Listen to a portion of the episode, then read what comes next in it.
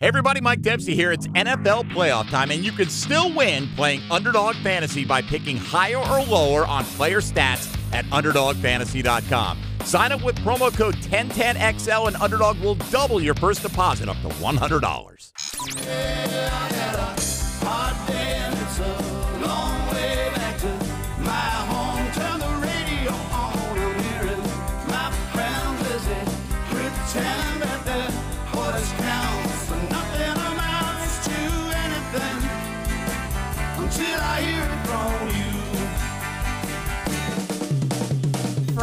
Hayes, Lauren, and RJ, The Frangie Show starts now on 1010XL 92.5 FM.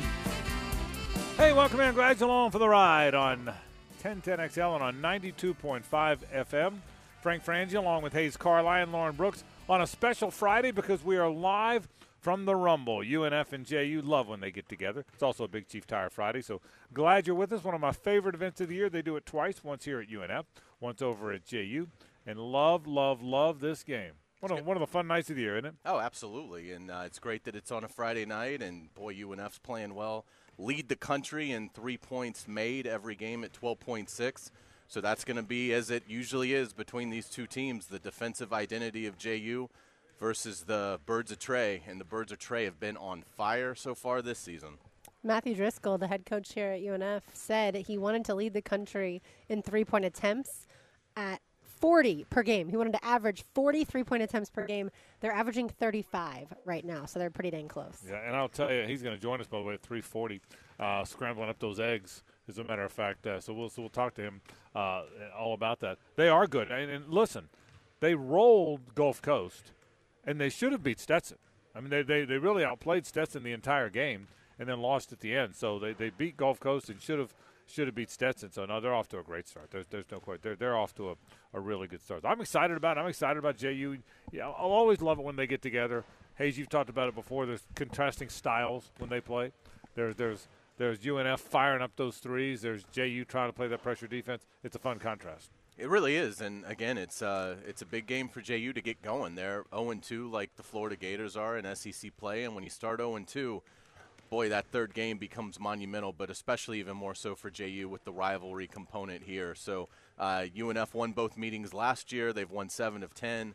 Uh, it's uh, it's going to be it's going to be a tricky putt, but a big one tonight for JU to start reversing that and get some momentum going with their season. But it's going to start with defending that three point line. If UNF makes 12 tonight, JU has no chance. Yeah, so I agree with that. So, um, since we left here, anything happen in college football? Quiet, Not Boy, much. quiet. Wow. It's just kind of Yeah. quiet, right? I don't Pretty think there's any news to report, really. There's nothing really, other than uh, FSU having sanctions, Mm-hmm. keeping their coach, and Alabama getting a coach. That, that's pretty much it, isn't it? Pretty much it. How about that? Yeah. How about that? Let's start with uh, Alabama. Kalen DeBoer. What you expected? What do you think?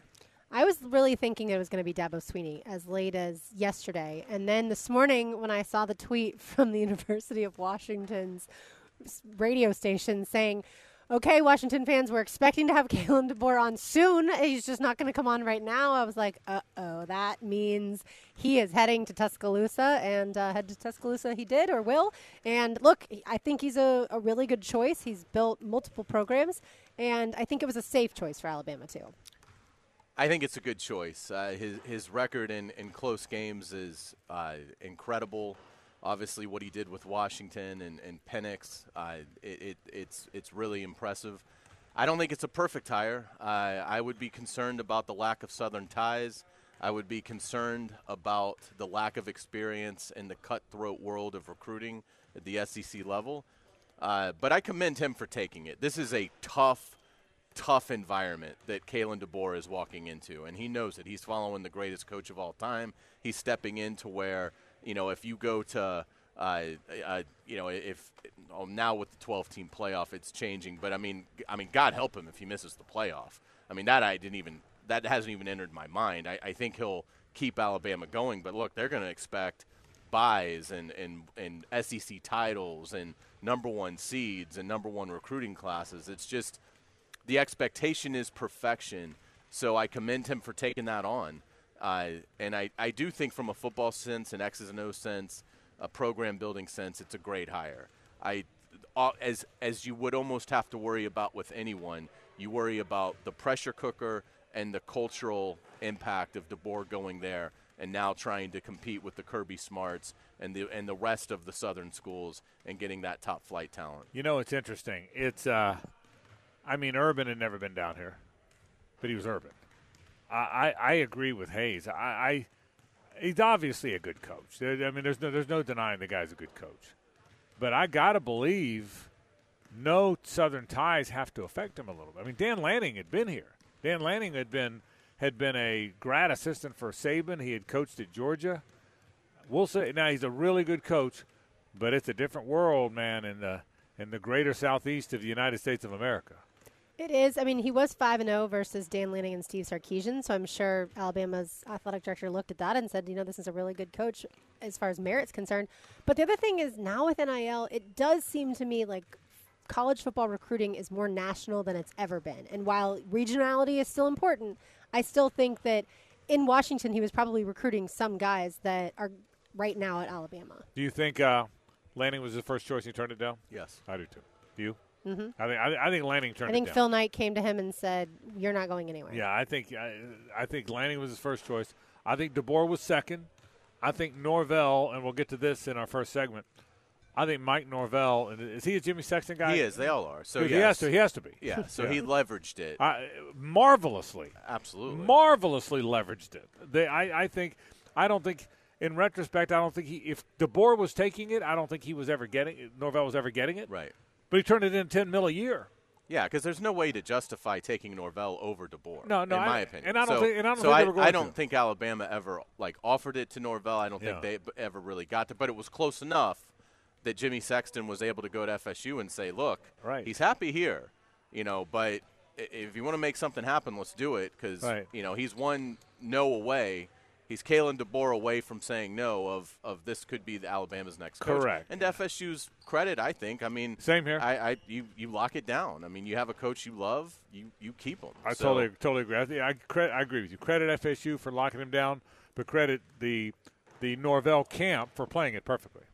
Yeah, Norvell, uh, the moment that Nick Saban retired, Norvell went cha-ching because it either meant he might get the next head coaching position at Alabama and he was going to make a heck of a lot more money, or Florida State was going to have to pony up in the, for the threat of him leaving. And so that was great news for him, which it's the first good news he's had in a while, like you said, Frank, especially after some sanctions came down yesterday. All right, so our first segment of the show today, I'm going to talk about the landscape of, of college football now and what changes. Who's good?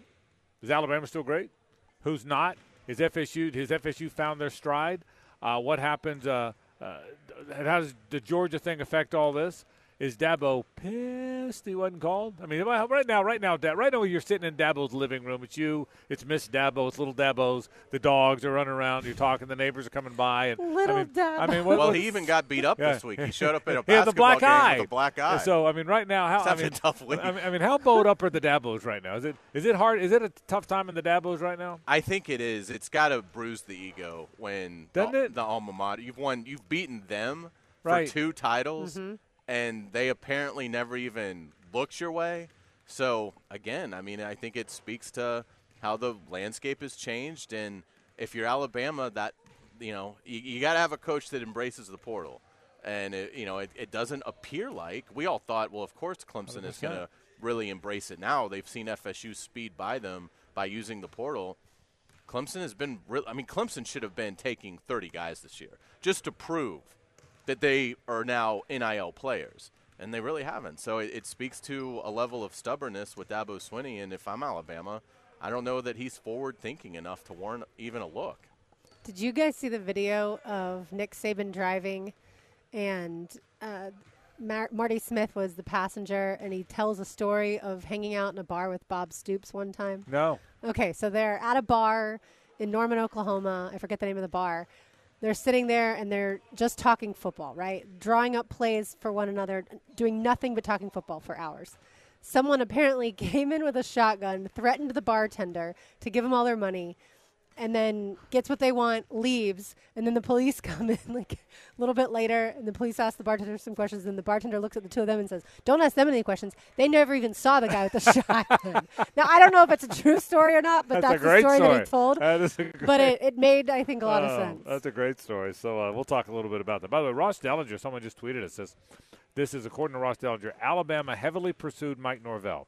FSU not only agreed to a new deal, but committed to a substantial increase in resources such as recruiting budgets, etc. The school is in the midst of a $450 million upgrade to the stadium and a football-only operations center. All eyes now on on Kalen DeBoer. Now that was two hours ago. With all due respect to Ross, mean, all, all, all sometimes it's just funny. Yeah, you don't- These guys are all such right. puppets. you don't go from all eyes on Yeah. to he's signed the contract. It doesn't. Right, it doesn't happen that quickly. If, if Kalen DeBoer is the new Alabama coach, it didn't happen in the last two hours. With all due respect to Ross, Right. it doesn't. You know, you, they didn't hire Kalen DeBoer in two hours. Right. It does. It doesn't work like that. So, but but God bless you, Ross. Uh, Yep. And thank you for sending me. Uh, Sending me that uh, that that uh, from on, on Twitter or on X. All right, I got a lot to talk about. Matthew Driscoll comes up uh, and joins the program at five uh, at uh, three forty. He'll talk all about shooting all those threes. Then the Ospreys look good today. Uh, Nick Morrow will join us, uh, the AD here at UNF, and then of course when we get over to J, next, we're at JU next Thursday for a ball game. We'll certainly have a chance to sit down with Jordan Mincy and. Alex Ricker Gilbert as well. So we always do JU and UNF. We do a lot of games at both places, and we love doing it. But this one's at UNF. It's the River City Rumble. It's JU versus UNF. Can't wait for that. Comes up tonight at 7 o'clock. When we come back, though, let's talk some college football. Uh, Alabama's got a football coach. Uh, FSU's got a coach who is extended. What does all of it mean? That's next. So stay with us. The Frangie Show, live from the Hastings Injury Law Firm Studios on 1010XL. Hit back with Hastings. Now back to a Big Chief Tire Friday on The Frangie Show. Big Chief Tire. Visit BigChiefService.com. I'm craving your body. Is this real? Temperatures rising. I don't wanna feel. I'm in the wrong place to be real. 73 year old Philip Bailey, Tom Champion. Do you know that? 73. But that. Carline knew it. Yeah. I didn't know he was 73. But I think I told you last Beautiful time he voice. when he was 72. That's all. So, Yeah. there's, so there's that. Love me some Earth, Wind, and Fire. You ever seen Earth, Wind, and Fire? I have not. Tom, you ever seen them? You've seen them. They're, they're fantastic. You ever seen Earth, Wind, and Fire? I have not. They are fantastic. Just fantastic. I saw, and I've seen them with, before and after Maurice White. You probably saw them with Maurice White. No, after. Okay, so Tom saw them after as well. So there, there you go. Hey, um, so, um, This is not Gladys Knight. this is not, Gladys not well said. oh, the uh, I'm getting. I'm all of Seminole Nation is reaching out and telling us that uh, that Norvell is the choice uh, over DeBoer. Maybe he was. Maybe he was. So, but you got a good Yeah. coach there. And Exactly. you got a good coach, coach there. So, so, uh, so Let's just believe what we want to believe. so uh, DeBoer has a job at Alabama, and uh, Norvell, who's a very good coach, keeps his job and gets an extension at FSU, and both those programs uh, in very good shape. So let's start with it. Um, how will Kalen DeBoer do? I mean, without knowing anything, we don't know much about him. We, he just kind of came into our consciousness this year. How? What is your Lauren? What are your expectations? I think he'll do really well because he's walking into a program that's already built. And Nick Saban, yes, he's not going to be the coach, but he's still going to be around. And so I think there's going to be invaluable advice that Saban can provide. Kalen DeBoer is a winning football coach. He has 12 losses in his entire career. Uh, one of those was just in the national championship to Michigan, a Michigan team that, uh, other than sign stealing, I think people thought could win the national championship all season long.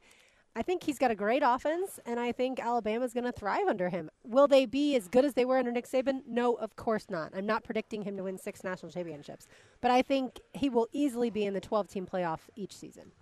I think he's going to be fired in three years, and I think it's a good hire on paper. It's nothing against him. I just this is how these things normally work. So I'm going to say it doesn't work, and Kalen DeBoer has the cardinal sin of going nine and three, nine and three, eight and four, and uh, probably loses his job at Alabama. I think it's going to be a tough go. It was going to be a tough go for anybody who had this job, and that doesn't mean he won't be a good coach. But I think it's going to be a tough go for a new guy. I, I think, and I said this about, I, I felt the same way about Norvell if he'd have taken the job too. These are guys that can take the job lose the job because you're not Nick Saban and you're following Nick Saban, and still land on your feet and be the Wake Forest, Kansas State, Ole Miss coach three years later. I, I think you can do. And then if that goes well, you're back to being the LSU Penn State coach after that. You know what I mean? I, mm-hmm. I think you can. I, I think Kalen DeBoer, and this is no knock on DeBoer. I think Kalen DeBoer, it's going to be a tough go. If it doesn't work, and he and he, if he does and he, and he winds up losing his job, then I think I think you can look up, and before long he will be the Kansas State Wake Forest coach. And if that goes well, and if he's a good coach, it will. You blink again, and he's going to wind up being the Penn State Auburn coach. I, I, think that's I, so.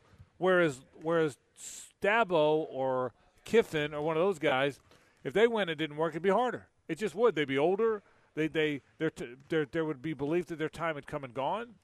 DeBoer was a fantastic coach, and he beat Oregon twice, but there were so there, they had a one. They were they were Washington was a good team with a great season. You agree with that? They were a good Right. team that had a great season. And we've we haven't seen DeBoer do it without Penix. Yeah, yeah, that that's right. And so, uh, and but, uh, and it clearly because of all the success before he got to Washington, he's a good football coach. But but the lack of connection around in the region is going to hurt. I, listen, Bryan Harsin wasn't a terrible coach, but he got to Auburn, and, maybe not nearly as he did didn't have the resources that Auburn and Alabama has, and do- and might not be nearly as good a coach as DeBoer. But he wasn't a bad football coach, pretty good football coach he was so out of play. Now he did some wrong things and had there was some off-field stuff, and but but he was so mismatched at Auburn, and that was the same thing. A guy from the kind of Pacific Northwest region, almost. You look up, and he's coaching in the SEC. I just think there's, and again, I know Urban did it, but there is a culture shock to it that is that is really unusual. Which of these games do you think Alabama is definitely losing? Western Kentucky, Loss. the Hilltoppers have done it. USF, Wisconsin, Georgia. Georgia. A definite loss. Well, I don't know. Alabama's too good to have any definite losses. But but if you ask me to That's guess, the toughest game so far, for but sure. if you ask me to guess win or lose, yeah, I'm gonna- Vanderbilt, South Carolina, Tennessee, Missouri, LSU without Jayden Daniels, Mercer, Oklahoma, Auburn. All right, let- here, here's where I'll go on that. They could lose four of those. Yeah, here, here's where I'll go on that. The the LSU, Tennessee, Auburn games. Nick was usually going to win those Right. because he's freaking Nick. Those are really good programs, and those are really good rivalries. All, all three of those have really good rivalries with Alabama. But and, and before Nick got there, they probably lost as many of those as they won. I think Mike Price and Dennis whoever and Joe and Steve and who, yeah, they probably probably lost as many because they're all because Alabama's a good program, and so were those other ones. So they're both really good programs. So so, but but you want them because you Great want ringtone. you, you won them because it was Nick. You won because it was Nick. You know. So so I And think because they have more five stars than everybody else, just the way Georgia wins. Good point. Yeah, I good mean, point. And I- they had 'em- And by the way, yeah. Look, it's a it's the best program in America who just hired a really good coach. To your point, I mean, it's, the- it's the best program with a really good coach. So I'm not I'm not predicting disaster. I just think almost who anybody who would have gotten that job, well, probably the and I said this yesterday. I'll say it again. The best guy they could have gotten was Norvell. I would have had Norvell ahead of DeBoer. That for me, I, I would have had him. I'm not sure that they did. Yeah, I mean, I you know, I I think it's one of those things that if Nick was the coach with that schedule, I'd probably predict 11 and one.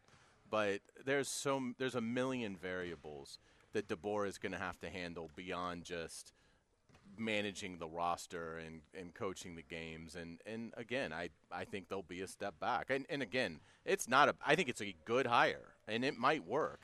I just think the, the deck was going to be stacked against anybody that takes it over. I mean it's just uh, just look at the history of sports. And, and in these situations normally the coach coming in does not have great success. And I I mean I, I just I think in looking at it if I had to predict Alabama's record right now for next year, yeah, I'd probably put it at nine and three, 10 and two, something like that.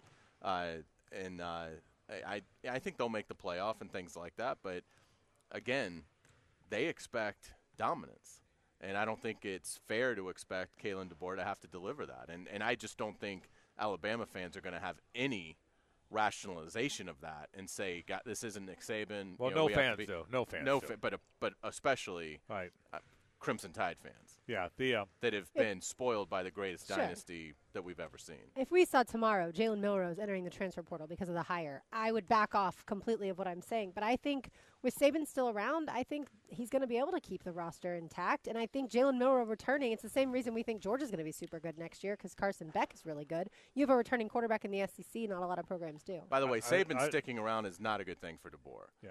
I mean, that that's not a positive in my opinion. Uh, well, and it, and it depends on how much. I mean, he's it's great around. if he's fundraising. Right, but if- right, right.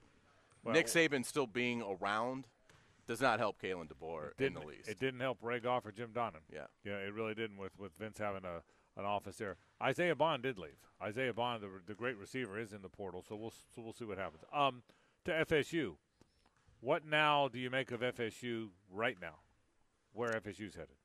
I think it's a really tough question to answer with the team being in such turnover every single season. It seems under Norvell. Now he had a great recruiting class, so I think they're they're trending in the right direction for sure. But at the same time, it's it's a program that you're not going to know what to expect. I think it's great though that they're able to retain Mike Norvell because the last thing you want when your program has had two successful seasons is a head coaching change. I get the impression that all of all of it, even the probation stuff, all of it is not good news for the ACC. I think Norvell staying, the energy that it created today, the 10-year extension, the he's crushing the portal again. It would appear the little bit we know about the guys in it. I I, I wasn't sure when they went on this two-year run because it was such a bad December for them. They got Travis got hurt. They got they didn't get into the playoff and they should have been in. Uh, all, all the stuff had the probation, all the stuff happening, all the guys opting out of the game, uh, losing sixty-three to three. I don't know, man. I, I, I get a hunch that thing's positive, and it's in a league without a lot of resistance, almost none. Um, oh, by the way, they're trying to leave that league, so they are these they are these school everyone's talking about. You know, I got a hunch that thing's about to get really good over there. What do you think? I think so. I mean, I think I- that they stand to benefit the most from uh, Nick Saban retiring. I mean, Georgia does, but Georgia's already so good that That's a it's, great it's, point. it's hard to make a 99.9 better. Whereas Florida State's probably like a 92.8 right now. And now I think with Alabama leaving, or Nick Saban leaving, and Alabama possibly not getting as many five stars and, and not being as attractive a destination, I think Florida State stands to benefit greatly from this. I mean, to me, the big winners would be Florida State, Auburn. How could you not say Hugh Freeze and Auburn is a Right, huge that's winner right. in this? Uh, Georgia is to an extent, but I mean, again, they're already on such a high level that it's hard to really improve.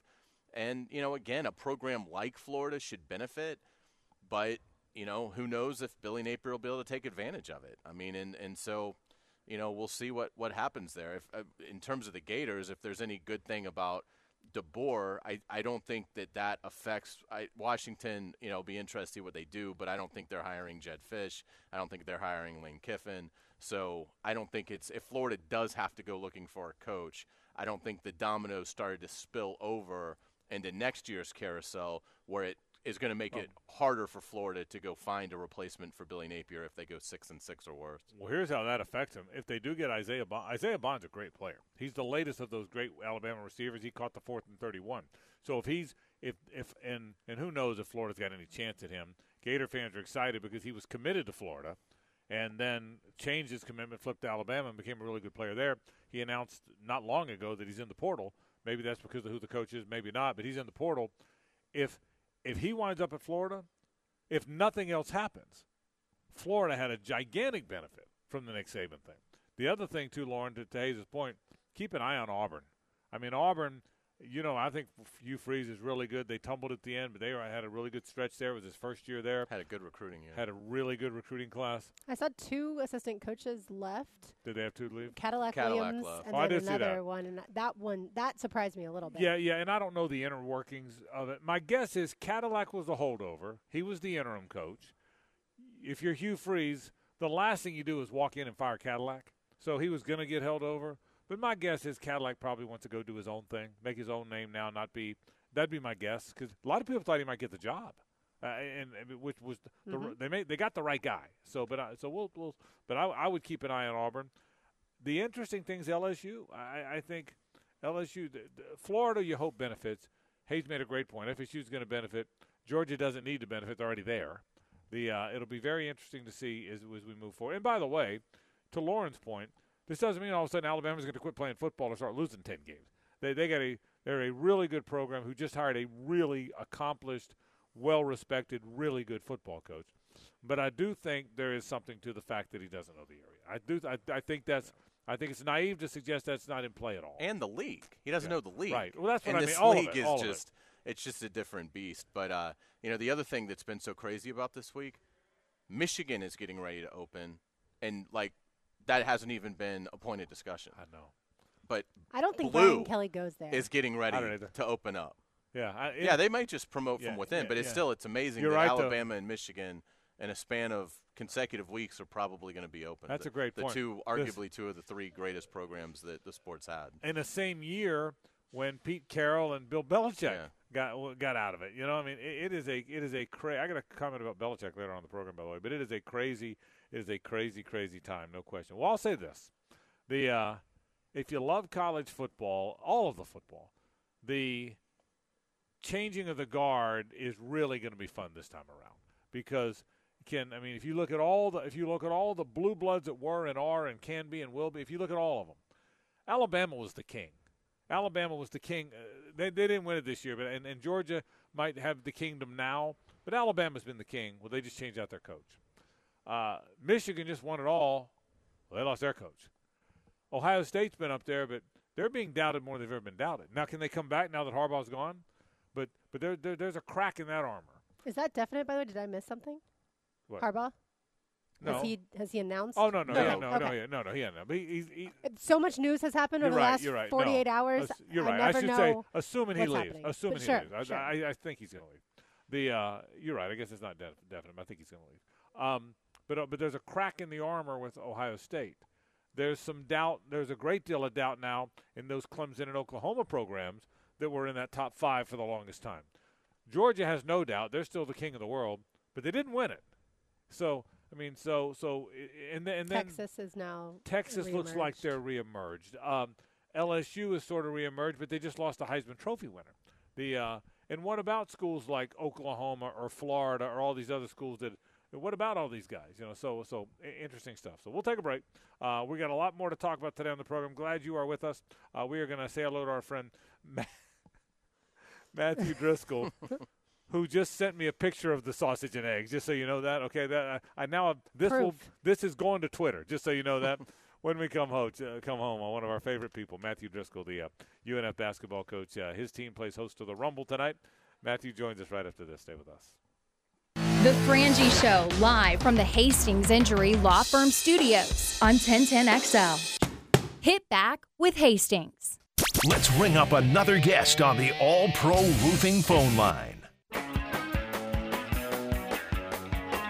Back to more of Big Chief Tire Friday on The Frangie Show. Family owned since 1961. It's Big Chief Tire. Let me tell you this, Carline and Brooks. It's not just the sausage and eggs; it's the presentation. I'll Tell you what, Uh, th- this guy should be a restaurateur. Coach Matthew That's good Driscoll ball joins movement us. right there. There's no question. Matthew Driscoll joins us. Is the presentation always that good? I mean, it was perfectly Uh, y- symmetrical. Well, so I like to cut the sausages into bites that I can go egg and so- egg and the kielbasa in one bite. So I take the egg, stab it, and then stab it into the kielbasa and then eat the kielbasa. so basically, it's one, two, three, four, five, six. It's twelve. It's twelve bites, and it's gone.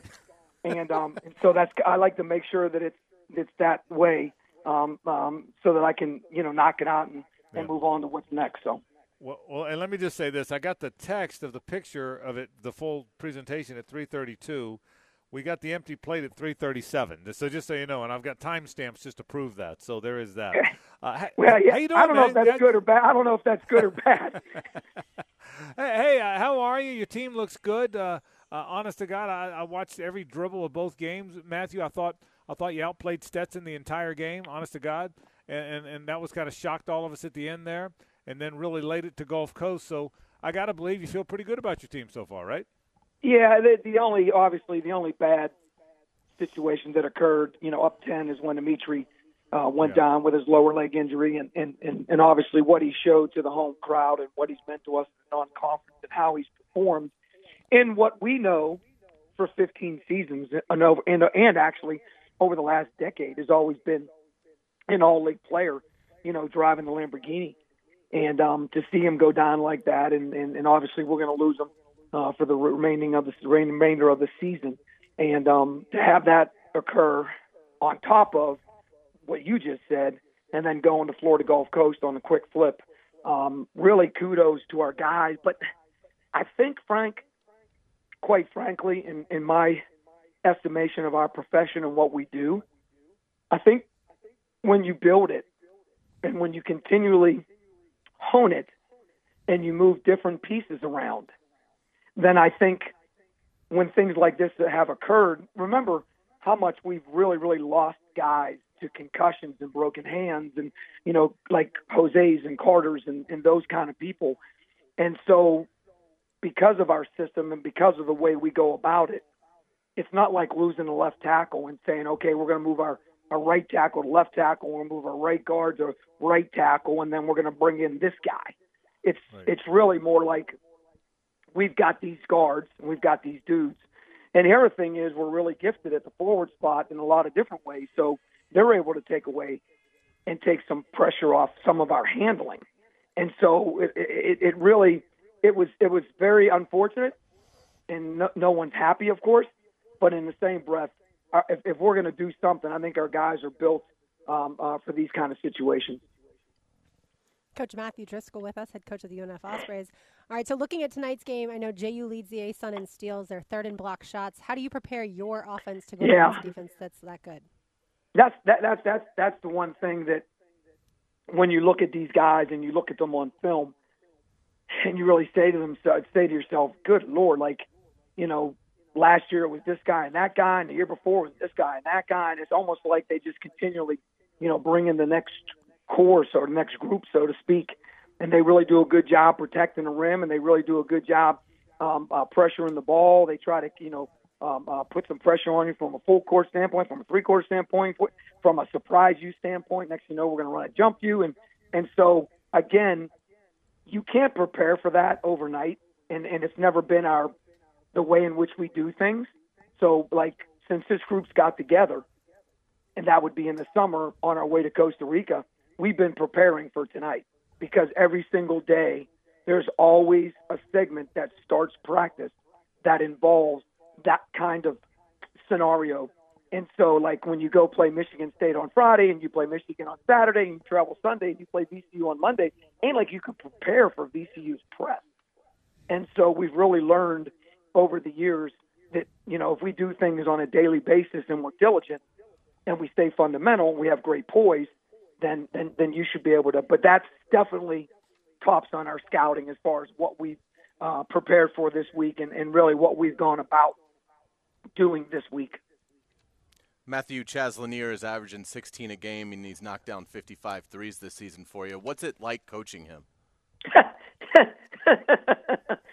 oh man, I tell you what, golly, he, he's such a good human being.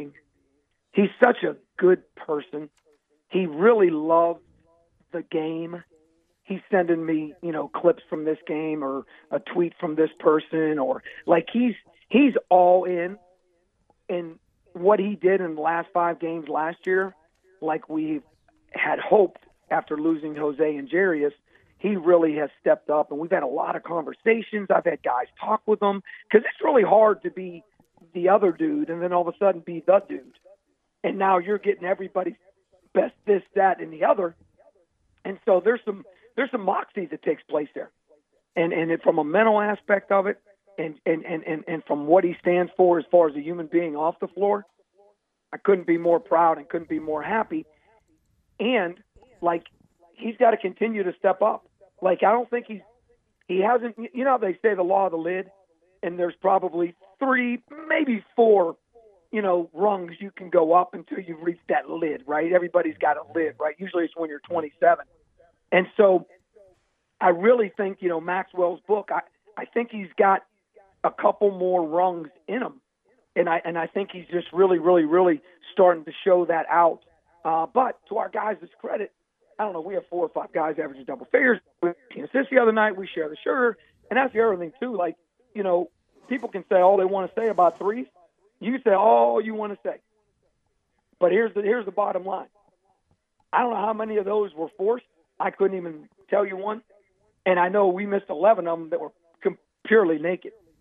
And so, like, it isn't like we do it just to do it. We do it because that's how we're built. And so, so that's what I'm most proud of the guys that they understand that. Let me ask you, that and I've asked you this before, so indulge me. The answer is yes. The answer is the answer is yes. I have my my my coddle my coddle blanket has been set up. right, good. So the answer is and, yes. and, and, and that question's coming too. But but, but, a, but and I love that. But you you were ahead of the curve. I'm serious about this. You were ahead of the curve a little bit on this winning with threes. Now everybody's shooting threes. Did Sure. you get here? Did you get here, Matthew, and say, okay, given what I've got, given what I'm gonna have, given given what I'm gonna be able to recruit, if I'm going to win conference championships and you've won them, and if I'm going to get to the NCAA tournament, you've gotten to it.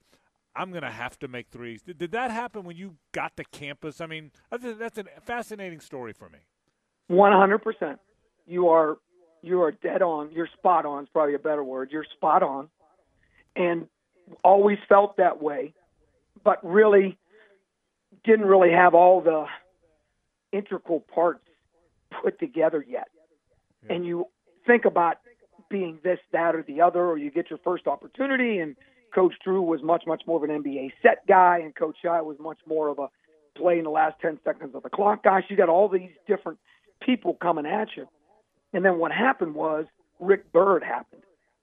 And you're looking at Belmont Okay. and you're seeing them play. I, you know, before I got the job, I watched every game in the league, and then we're playing against them. Of course, we were fortunate to beat them the first time I ever played them at UNF Arena. And you're looking at this guy, and they had to stretch forward all the time, stretch forward all the time, stretch forward all the time, stretch forward all the time. And I'm like, man. And we always played roll and replace, roll and replace. Well, when we were replacing, it wasn't a dude; it was a knockdown dude. And then next thing you know, you know what I'm going to say. Here comes Beau Beech. right. So when that brother when that brother came on board, and we knew what we had, and we knew the way in which we were going to do it, that's when we really started elevating. And then guys like Chris Davenport and, and Demarcus Daniels that really aren't quote unquote three point guys, they're shooting 35, 37. And now you're guarding them. Well, Aminu shot seven percent from three as a freshman. He shot 52 as a as a senior. And like, but he only took 21 because they only take the ones they know that that they should take and they need to take, and yada yada yada. So you're 100% correct, but there was some evolving that took place. And really, Belmont, you know, our second year we played for the championship, and and and that's when you know what do you do? Should we play them man or should we play them zones? Our third game in three days, they got a game rest. Let's let's play them zone. At least we can be. And then next thing you know, they just they're just you know it's it was bad. And then when Rick left the league, he allowed us the day he left the league. I sent him a text the day they announced it. Please pick a day in May. We're coming up, our whole staff, and we did, and we spent I don't know 12 hours or whatever it was. And oh, so you're 100% right. It, it it definitely was something that we wanted to do, but but like everything else in life, like you can't do it unless you got the dudes. Right. Because then nobody's going to guard you. Like, who cares? Shoot as many threes as you want. They can't shoot. Right. That's right. As far as the preseason rankings, how did you feel about being ranked 11th out of 12? Yeah. Coach Driscoll? Yeah, well, just so you know, all that stuff is like perception, right? By the way, that's a great NF song. All that stuff is like perception, right? And so, by the way, he sold out the VyStar. Last time I saw him, 21, there was 4,000 people at the dailies. He sold out VyStar in May. But, but when you look at those, we and we tell our guys, like, guys, it ain't reality. And I'm going to tell you why. It's great because I think the coaches poll is better than any other poll because we know, quote unquote, what we have, who transferred in, yada yada yada.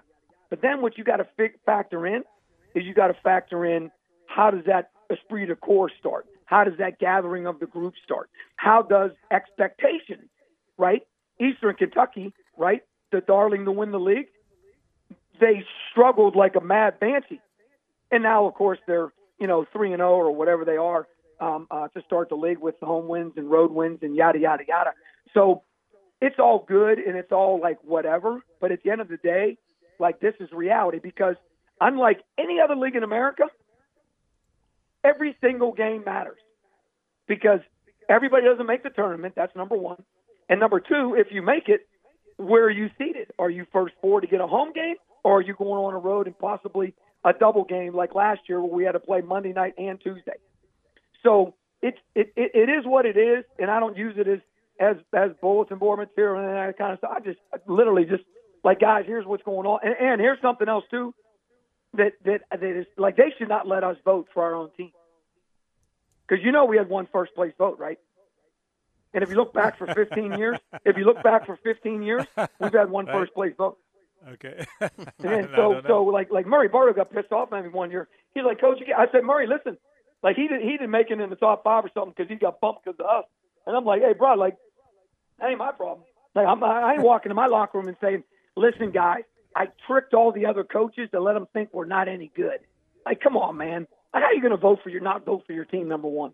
Come on, man. Yeah. Yeah, absolutely. McCray and Workman are obviously uh, veteran players, very skilled. What kind of challenge do do they present tonight for the Dolphins? Well, also too, both coming back off injury. So you got two guys, you know, that have been injured. Uh, McCray obviously with an ankle and some ribs, and then of course uh, the broken hand for for for, for Bryce. And of course Bryce didn't play last year because of the ACL. And so you're talking about two guys that that, that really have high high experience with Bryce being in the league.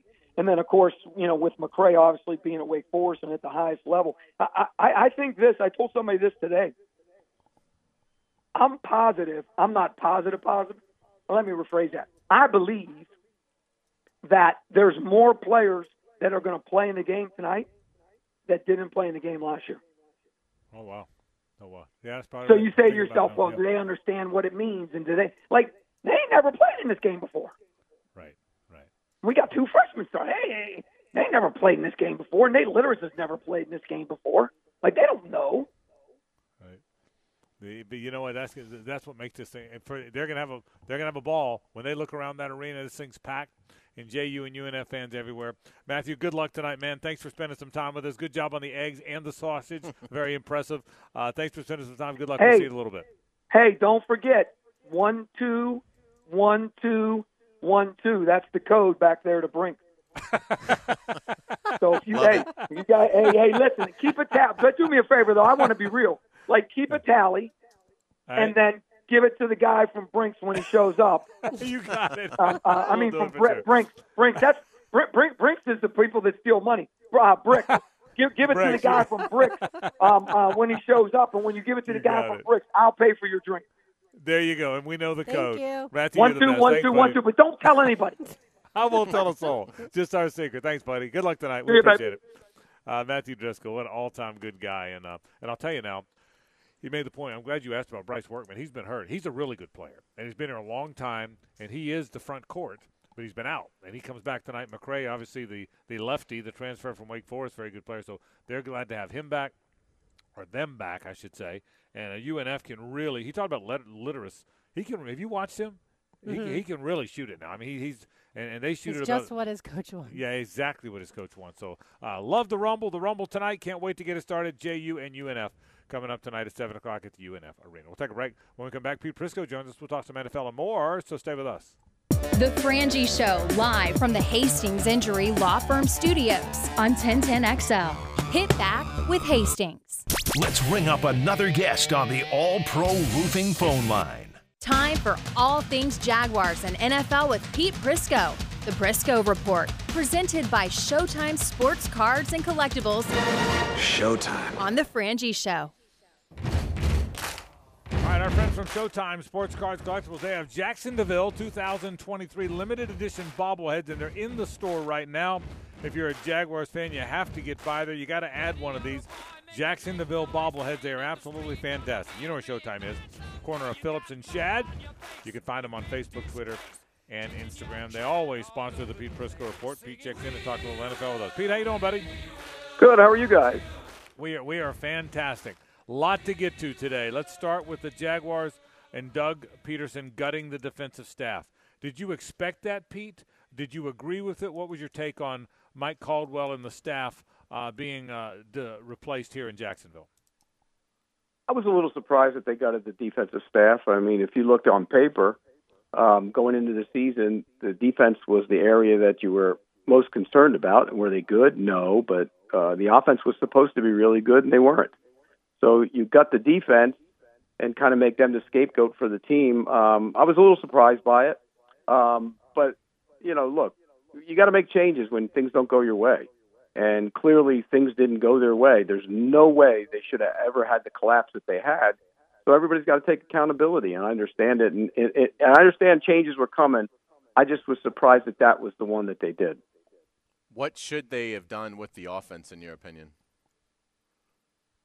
Well, I, I- you know me, guys. I've I've told you this many, many times. I don't like the design of the offense. Uh, I think you got a big arm quarterback who throws far too many passes horizontally. Um, you know, and and granted, they have problems on that offensive line that kind of sped everybody up and changed the way they call plays, and almost like those those uh, passes to the sideline are, are making it easier on the quarterback. But I don't like it. I, I think you, you you have to get vertical. This is a vertical league. Um, you know, the, it's just I, I just didn't like the design of the offense from the word get go, and this year it magnifies it even more so for me. I, I I think you got a vertical quarterback who's got to be able to drive the ball down the field, and they don't do enough of that.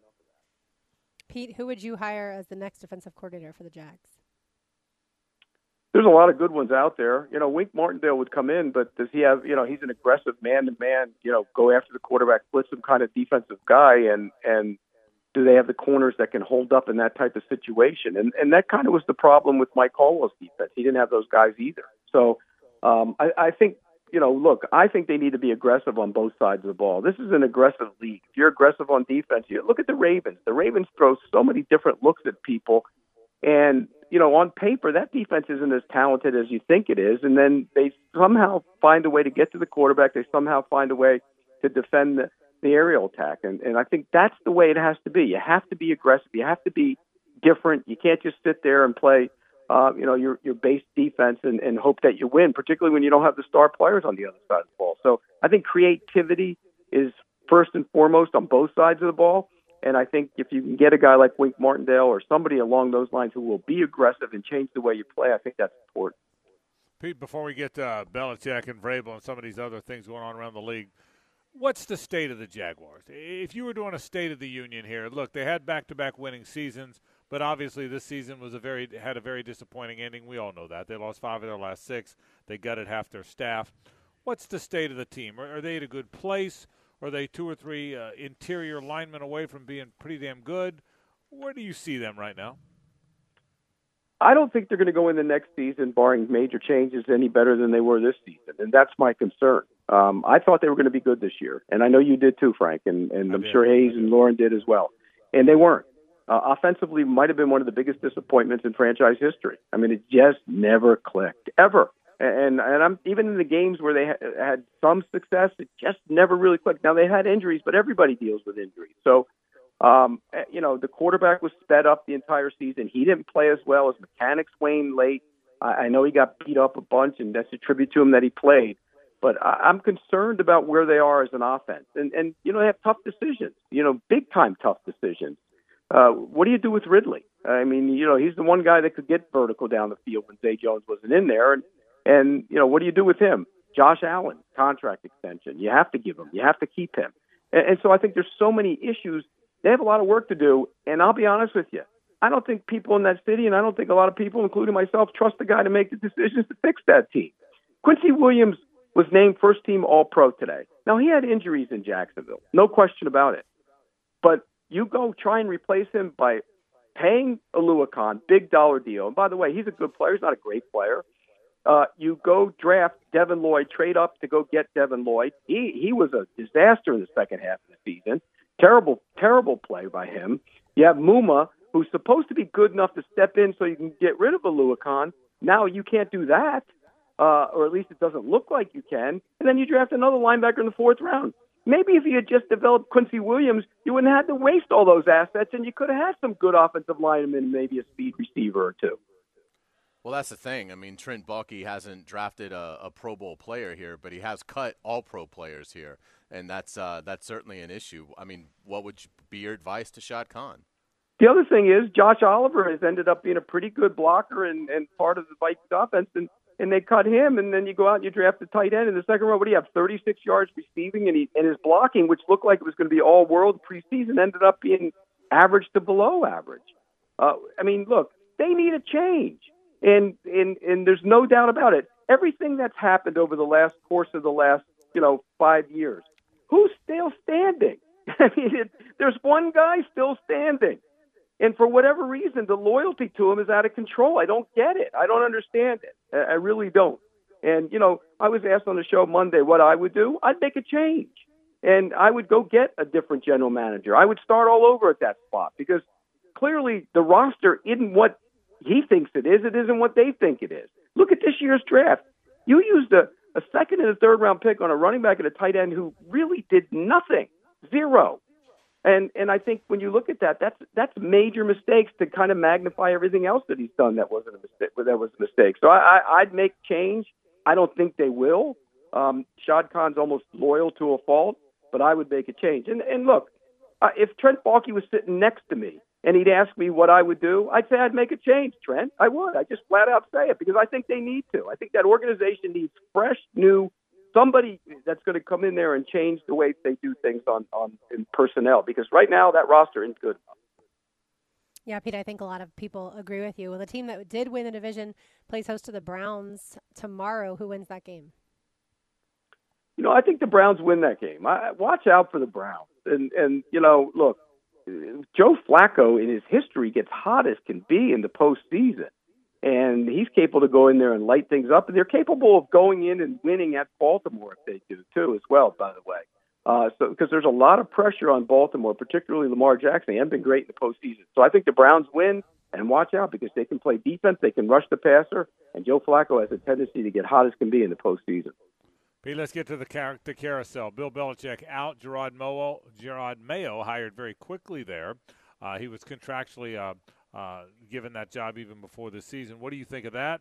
Do you think Belichick lands somewhere? Where does Vrabel land? Is Harbaugh headed to the Chargers? A lot of stuff going on. Where does this thing play out? Yeah, I, I think Belichick, Atlanta's going to go make a strong push for me here to go get Belichick, which makes a lot of sense. Uh, you know, he, it, I, I personally, if I were him, I'd be on speed dial to the Chargers. I want that quarterback. You know, you look at what Atlanta will have to do. You have to find a quarterback, so you're essentially in the same spot, maybe with better players than you were in New England. If he wanted to go through that again, I wouldn't. I'd call the Chargers and say, "Hey, I want to be your head coach. Uh, I want to be here for three years. I will turn this thing around. I will take Justin Herbert. We will be a playoff team and maybe a deep playoff team, and maybe even more win a Super Bowl. So that's what I would do if I were him. Uh, as far as Vrabel, that was a clash of you know Ran Carthon and, and Mike Vrabel. They can say all they want, but that's the rumblings. They're two strong-willed personalities, and they, you know, he he was willing to stay, but it sounds like they wanted to start afresh. Uh, that makes sense. I think that's a good job, and the reason that's a good job, you have Will Levis. You know how I feel about Will Levis, but they have ninety million dollars in cap. Ninety million. I mean, you can go spend some of that on free agency and, and then supplement it in a draft. I think they'll be fine. That's dangerous for Jacksonville, by the way, because the division's getting better and better around them.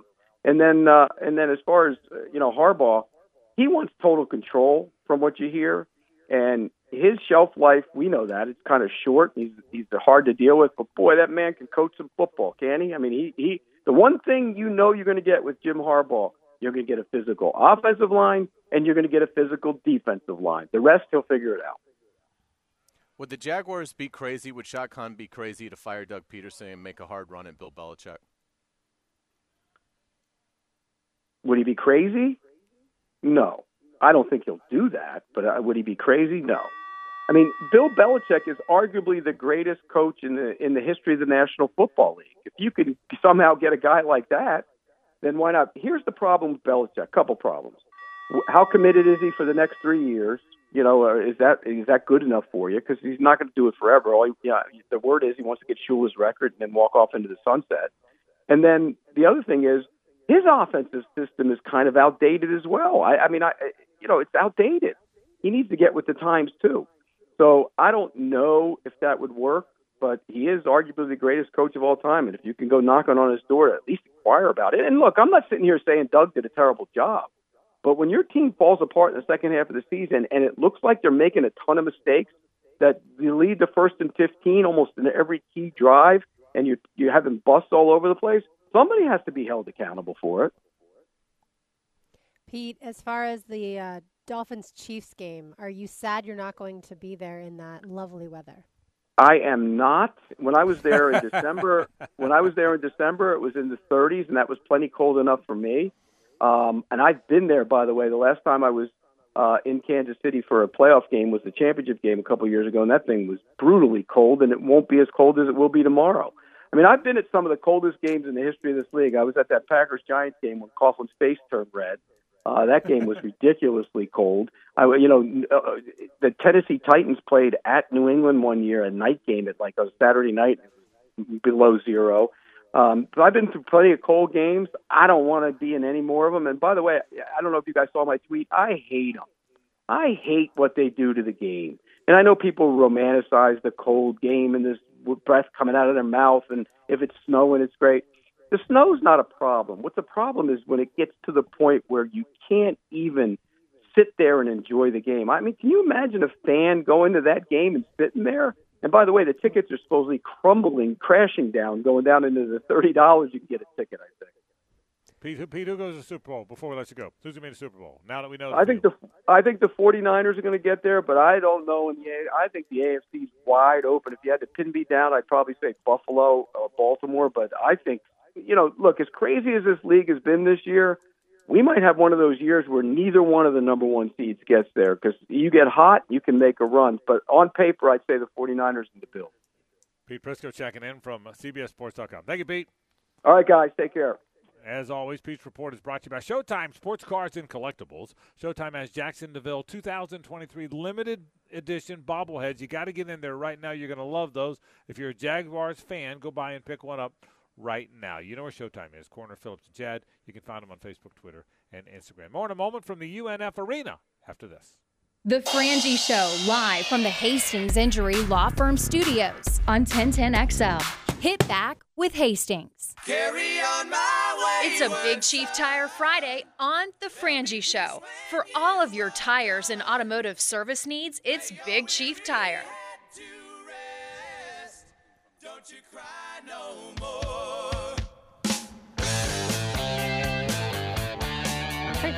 Carline. I'm Lauren Brooks, live at UNF Arena. RJ Saunders back at 1010XL. Headquarters, Tom Champion making it happen here. It is a Big Chief Tire Friday, and we love our friends at Big Chief Tire. We've got a Rumble tonight, so we'll be talking to Athletic Director Nick Morrow here in just a little bit. But first, Frank, we just asked Pete Prisco what the Jaguars should do at defensive coordinator. It feels like there's a lot of candidates out there, like he said. And they're moving quickly, Hayes. Uh, Marquand Manuel is going to get an interview, uh, the former Florida player. Um, they got turned down for some interviews because they would be lateral moves, existing uh, coordinators. I do get the sense that it's going to be a guy that's called plays before. Do you get that? I mean, I think they tried. They tried with Mike Caldwell, who had not, um, blew out the whole staff. I and I think you made the point earlier. I think it was you that made the point earlier that that because they blew out the whole staff, they're going to let whoever comes bring a staff. But I think it's a veteran guy, I, and, and I'm not I'm not bothered because some of the guys have been they've denied them the right to interview because that means they're shooting kind of for the stars, which I like. Well, right, and if those guys are under contract, those organizations have every right to do that. So, I mean, the Jaguars have have done that and will do that in the future. I mean, it's just part. It's just how the league operates. So, I, yeah, I mean, I, it's got to be a veteran guy because this is now, I think, a make or break year. I mean, that's just the nature of the NFL, and you know, the fact that Doug Pederson went nine and eight last year and and made the playoffs and won a game. That's not going to mean much after this season's collapse, and if next season goes poorly. Uh, so yeah, you need somebody that has done it, can have instant credibility when he walks in the room, and and has a sophisticated way of going about his business. So I I'd prefer it to be somebody who's even been a head coach in this league. I'd love it to be Leslie Frazier. You know, if he doesn't get a, a head job, I'd be fine with Ron Rivera if you know if, if it's something that Ron would be interested in. But somebody like that, I need they need somebody with instant credibility to come in here to maximize what they have on defense. Yeah, to Pete's point about Wink Martindale, the type of defense he wants to play is similar to what Mike Caldwell wanted to play, and that didn't work with the pieces that he has here. Yeah, yeah, he's a little more aggressive, but I think it's. I'm not. I was talking about this with someone today. I'm not real caught up in scheme. Three four four three blitzing, stay back, press man, cover two. To me, I'm not nearly as caught up in that as I am in a guy who's done it, a guy who's been there, done that, seen a lot, um, a guy that relates to different kind of players. I I really think that's important, man. I, I and to your point, as you're right. It's it's. I don't know if I'm going to go make or break, but yeah, year three in, in, in today's culture, coaches with year three are expected to show growth. And and, and by the way, growth will be from two nine win seasons. So I mean, you, he has a, again. I'll say it again. I'm a big Doug Pederson guy. He's had two winning seasons on a team that just, quite frankly, hasn't had that many of them. But you're still expected to show growth, and so I hope it's a, I hope it's one of those veteran guys. Now, the guys they've been asking to interview are not old crusty guys. I like old crusty guys. Old guys like old guys. Did you know that, Carline? Old guys Yeah. like old guys. Hey, I we old guys relate. Yeah. We'll go to Morrison's together, and talk. I'll do my interview there. That's what, that's how we old guys are. But I want a guy like that. Get the fried okra. Yeah. Oh, you kidding me? Morrison's, Me and yeah. the old guy. me Um, and the other old guy. Yeah. All yeah. day long. Uh, yeah, I mean, I, I think it's I think it, it is imperative for them to to bring in somebody that uh, has that experience and, and can hit the ground running. I mean, again, this offseason is going to come fast. We're three weeks away from the Senior Bowl. Uh, the Jaguars having as many picks as they will have, what looks about nine. Uh, you know that is that's a place that you need to do some evaluations, and uh, and they they haven't been great at that. Uh, they basically ignored the game last year, and, and the year they hired Doug, they hired him after the Senior Bowl. So uh, you want to be able to hit the ground running, take advantage of all these opportunities to evaluate, and uh, and again have somebody that has a really defined idea of what's going to work. And so an experienced coordinator, yeah, absolutely, it's the way that they should go. And there's a process they have to go through, and I think that they're doing a good job of going through it. Uh, but um, I think at the end of the day, I'll be surprised if we do not like who they hire at defensive coordinator. Same. Lauren, let me ask you a question I asked Hayes earlier, and I Mhm. kind of just asked Pete. Uh, I I'm encouraged by where they are. I hate losing five out of six. I think that that that that that, that was a gut punch to everybody in town. I, I think we all feel that way, and I I'm more encouraged with where I think they are. Pete kind of agreed more with Hayes that he's concerned with where they are. Uh, I, I, I, so, so maybe I'm just Pollyanna guy like I typically tend to be. What do you think? Are you? I mean, I, I still think it's a nine-win team. They had some bad things happen to them. They got away from them down the stretch. An awful loss to end it. That, that's inexcusable. That we all that they agree with. You agree with. I agree with. How confident are you on where they are right now?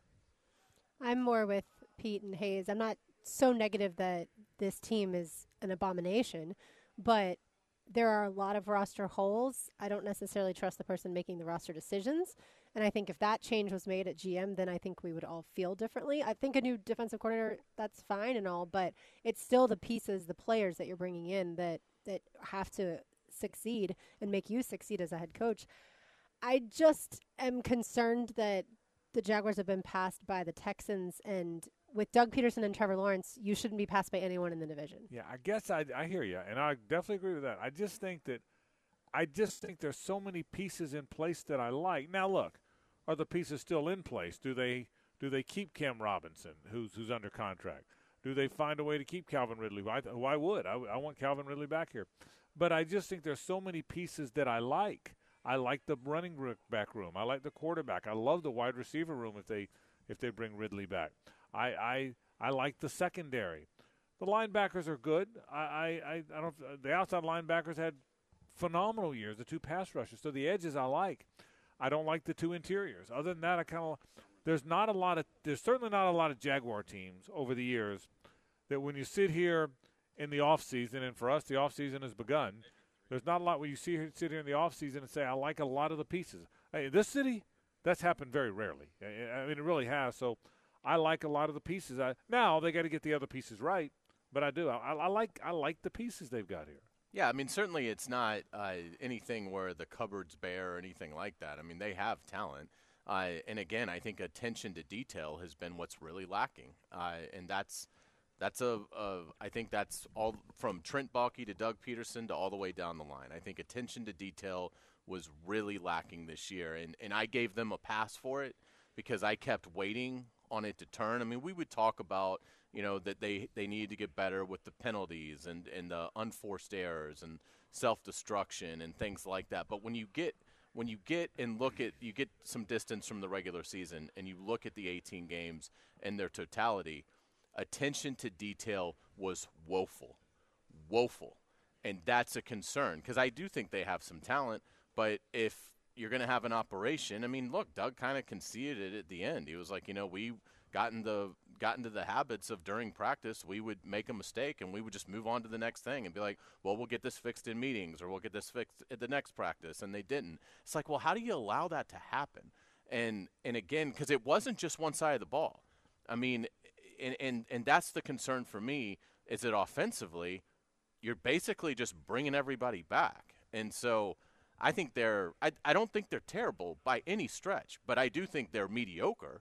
And I think mediocre is the last place you want to be in this league because you're going to be drafting between 14 and 17 or 18, and it's it's just a tough place to be. It's it's purgatory, and so it, and they shouldn't be there with Trevor Lawrence uh, where he is in his career. The fact he's regressing, it's just to me there's it's more of a of a bleak outlook in terms of them taking a huge step forward. I think they're mediocre, and my guess is they'll either remain mediocre or take a little bit of a step back uh, and, and win seven next year. We'll take a break. When we come back, back to the Rumble. Nick Morrow is the terrific athletic director here. He joins us here at UNF after this on 1010XL and 92.5 FM. The Frangie Show, live from the Hastings Injury Law Firm Studios on 1010XL. Hit back with Hastings. Now back to a Big Chief Tire Friday on The Frangie Show. Big Chief Tire. Visit BigChiefService.com.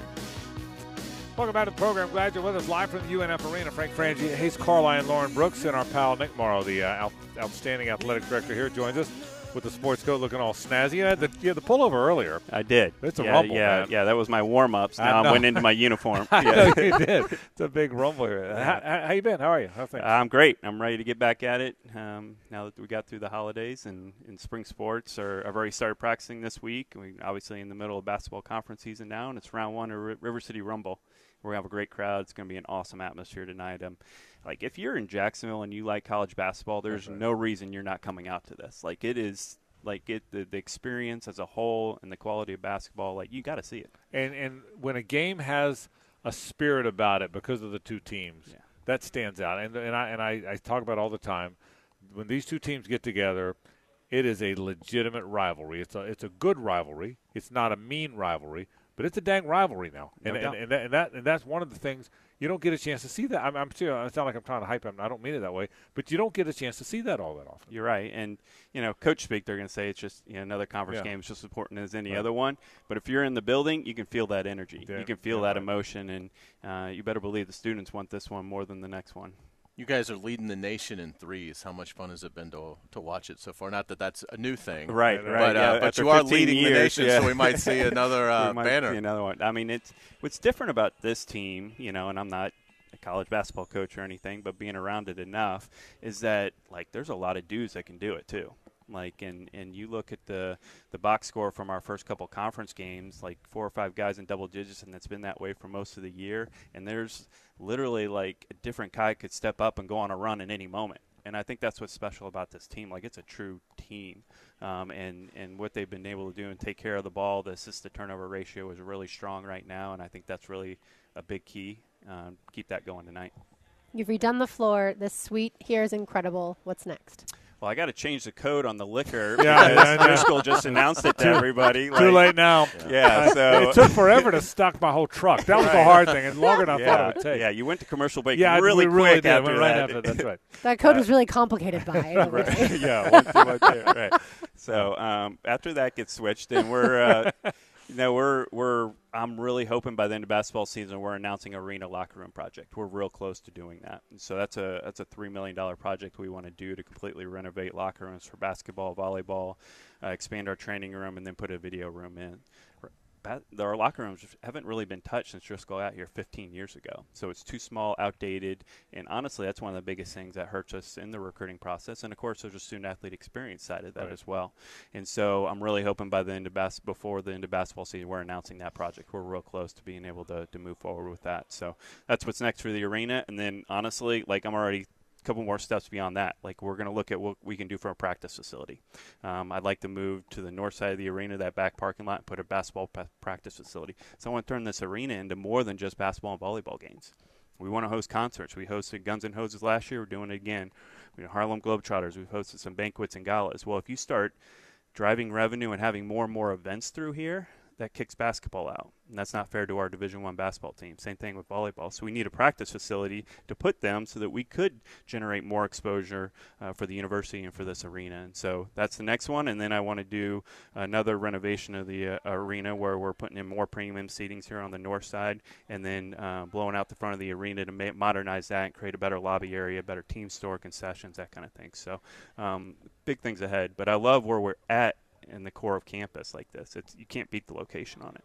Nick, where are you with your with your program? You happy with your coaches? Or you, you certainly seems like there's a it's an upperly mobile feel on the campus. It is. I'm I'm really excited. I think spring is going to be a big big spring for us. Um, so they just announced the preseason. I know it's preseason polls, but still, uh, both men's and women's tennis was picked first, unanimous first place, um, you know, decision there that uh, in the preseason polls. So we're expecting big things from our tennis programs, men's golf. You, I mean, you guys have talked about it before, and you'll be out at the Hayt this year, which is going to be a really cool event because we switched it up. So now it's moving to March, right before TPC week. So we go 18 Saturday, 18 holes Sunday, 18 holes Monday then we're actually all the all the student athletes competing in it get to go to the TPC practice day on Tuesday. We're gonna have a big beach party on that Monday night. We're asking actually people, former pro or pro, current pros that played in the Hayt, and there's Yeah. a bunch of them. Right. We're inviting out to the beach party on that Monday night, so we're really blowing that up a little bit more.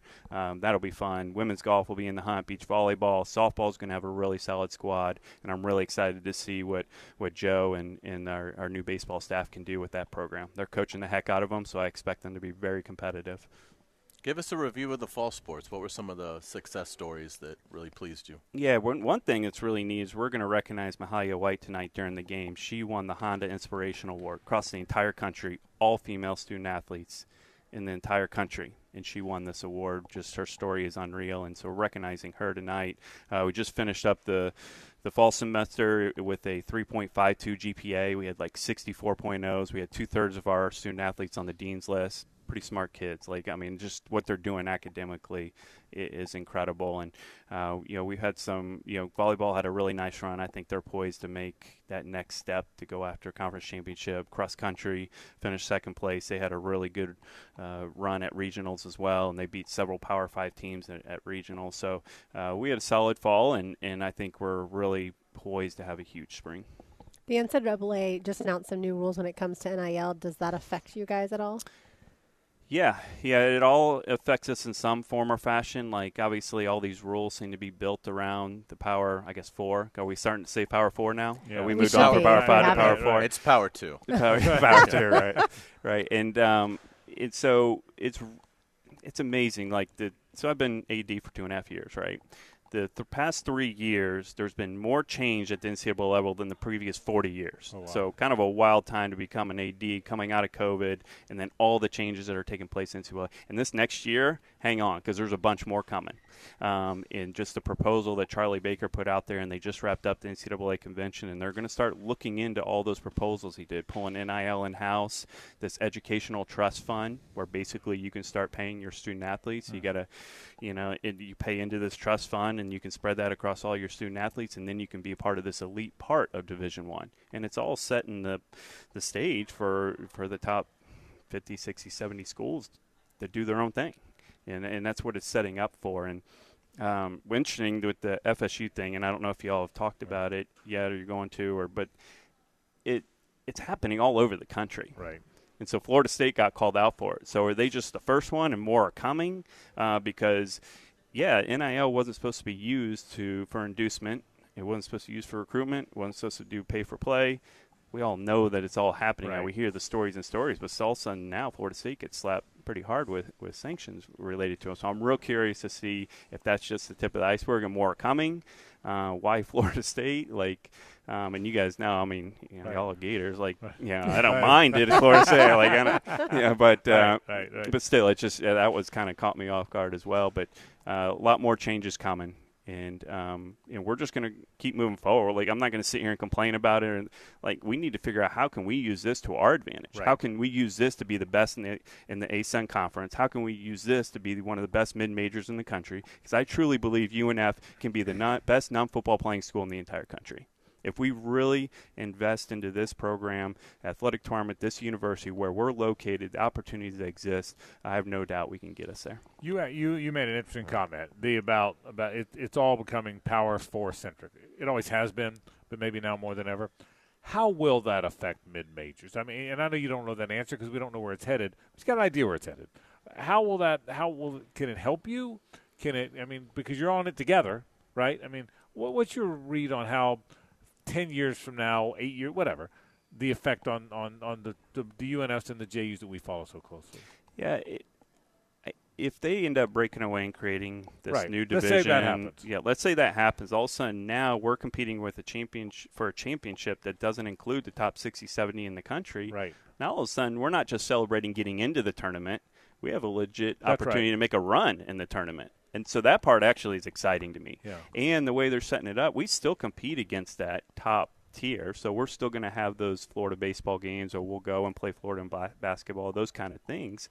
But then when it comes to championship time, we can go after and, and actually make a run at a, at a national championship as a, as opposed to celebrating. And if we win a round or two, then, Yeah. then it's a good thing. Great So- take. I mean, that's a great take. You could win it. I mean, if they break off and have their own, if Florida plays Ohio State for their own basketball championship, you could play whoever else and be in the mix. Right. That I mean, that, I, I hadn't thought about it like that, but that's an exciting uh, possibility. Yeah, so it, it could go that route, and uh, there's just so much money still to come for Yeah. that top level. I mean, college football playoff, that expansion to 12 teams is just coming, and Right, there's a right, lot more right. money that comes with that. So even when you're talking about if Charlie Baker's proposal of this educational trust fund goes through, and you're talking about thirty thousand dollars per student athlete for half your student athlete body, like that's not hard to plan for those programs because the college football playoff expansion and all the money that's going to come with that, they just carve that little piece out and they're going to be able to join this elite group. And and the, I think the thing with the NIL coming in house though, that starts triggering Title IX. And so I still think you're always going to have collectives. You're always going to have third parties that can help. Um, I don't want to say get around Title IX, but that's Yeah. basically if all of a sudden the, the institution is making those decisions on how NIL is spent, then that triggers Title IX. And then you're going to have to figure out how to make that equivalent.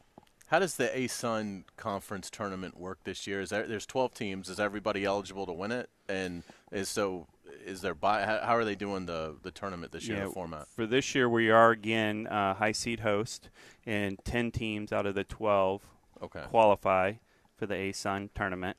And so, if you're a 7 through 10 seed, you're going to go to a campus, like a neutral site campus, and play on Monday the 4th. And then, if you advance, then you're playing a top seed on the 5th. And then um, from there, that'll go to the semifinals and finals based on top seed. So 10 out of 12 qualify, all on, on home courts again. And then uh, we'll see after that. There's a little, there's some discussion at the conference level about going back to a neutral site. Uh, under the right circumstance, um, supportive, but it's, I love the high seed host. yeah. I mean, when And we, it's hard to get crowds. It is Yeah. like you. Uh, I was watching the Conference USA basketball tournament last year, and there's a few hundred people in Right, this neutral right, site right. arena. Meanwhile, we host and we get thousands and thousands. And as a matter of fact, right after last year, I did a quick study on the total attendance at the the ASUN conference, the Big South, and the Southern Conference, some similar Southeast conference like us. And I did their total attendance because they do neutral site compared to ours who do home site. And I think their total attendance was like seven or eight thousand at these neutral site. Ours was over twenty thousand when you add up all the home sites. And so we're generating more buzz and stuff. And plus, being a one bid league, like you want to give the advantage, competitive advantage to the teams that did well in the regular season. You want to reward them for what they did, and a high seed host does that. And so I'm I'm definitely more in favor of the, the high seed host home courts because I think it, it protects the higher seeds and, and, and I love the atmosphere that's created. That atmosphere in here in 2015 Oh, yeah. when y'all got run over by the students Yeah, charging the goal, like you cannot beat that. It was phenomenal. We did not get run over, but Frank I just had to prepared prepare. me. I had to prepare. If they start to go on top of the that table, was, that was an amazing, amazing afternoon. That was an amazing Sunday It afternoon. wa- you couldn't hear yourself think. That it was- was, that so was- really so was. incredibly loud in here. Uh, so Florida Gulf Coast beats Florida Atlantic, a top 10 team at the time, and then you guys go down there and beat them by 20. Yeah. Were you a little surprised? Uh, that felt good. I really enjoyed watching that. Uh, I was more worried about how the team would respond losing Amitri to the, from the game before. Um, Mm-hmm. and he's left for the season for people who don't know. Correct. Yeah, and and so that's what I was more worried about going down there. And then the way they came out again, taking care of the ball, team effort, uh, executing on both ends of the floor, like super impressed, very impressed. Beating Florida Gulf Coast by more than twenty. Like we were up. 25 to 28 for a good chunk of that, that second half. And so, yeah, to beat them by 20 felt really good and, and really sets the stage for tonight. So I'm, I'm really excited and um, it's going to be a great crowd and hopefully walk away with the W. It's going to be a fun night, a, a rocking night here. Final thing for you. Uh, you mentioned Joe Mercadante the, in his terrific work uh, with the UNF baseball program. I know uh, our hearts are still heavy. I know yours are, and, and yours is, and, and ours are as well. Uh, we lost Tim Parenton, um, uh, just a beautiful man and a wonderful baseball coach. And uh, I think the way the UNF community, and the baseball community too, um, rallied around Sheila, rallied around UNF baseball, UNF athletics is one of the coolest things I've seen. I, I really mean that, and, and you know how I felt about Tim. I don't know how you felt about Yeah. it, but that was a uh, it was a special time, and I'm remiss if I don't mention it one more time here. That was a, a special remembrance of a special man, wasn't it? It was. It was really heartwarming, and just the the amount of people that that just the outcry of support for him and the love for him, and just his memory will live on forever and his legacy. And as a matter of fact, go ahead and write it down now. Tuesday, February twentieth, we host Florida in baseball Okay. at We'll Harmon here. Stadium here, and yep, you'll all be here with the remote, and um, and we are going to honor TP at that at that game. We'll we'll have some stuff that we're going to do because you know obviously the Yeah. tie-in with Florida, and the amount of time he spent there, and then obviously with us and us hosting Florida, we're going to do something special Yeah. that evening in, in remembrance of him. Perfect. Him and Joe played there too, so it'll be, it'll be absolutely that's right. Nick, great work as always, man. Thanks for joining us. Thanks for having me. One hour to go, live from UNF. After this, it's 1010XL and 92.5 FM. The Frangie Show, live from the Hastings Injury Law Firm Studios on 1010XL. Hit back with Hastings. It's 5 o'clock somewhere. It's five o'clock somewhere. Here, that means it's time for more football. Football! Football at 5 Five o'clock somewhere. on The Frangie Show.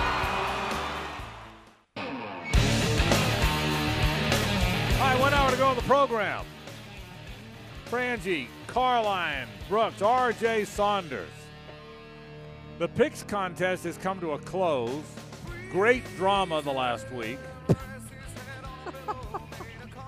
Look you all smug over here. Are you- smug champion? RJ, are you playing this song in honor of the champion, the Picks champion? Yeah. Oh, I would have played "We Are the Champions," but I Okay. I already Yeah. played. uh, RJ, you're doing a great job. Uh, You play yeah. Pearl Jam. That's why- That that's is why I always uh, that will always work for me. All right. Yeah. So, so Lauren, would you take us through the champions? Who, who, who, who? There's great drama. Who won the championship? With a record of 72 and 36, won Hayes Wow. Carline with 89 total points, Seventy-two and thirty. wins the championship. Just tell me this. Too you don't have to tell me if, if not, because people are listening. But No, I wasn't smart enough to actually bet any of yeah, those uh, games. well, no, I was going to ask you a better question. Were you on steroids during the? Well, the- obviously. okay. All right, I just figured we weren't doing the testing. what this was year. his total point? Total win? 89 total points, I think 72 s- and 36. I think seventy-four is like the record.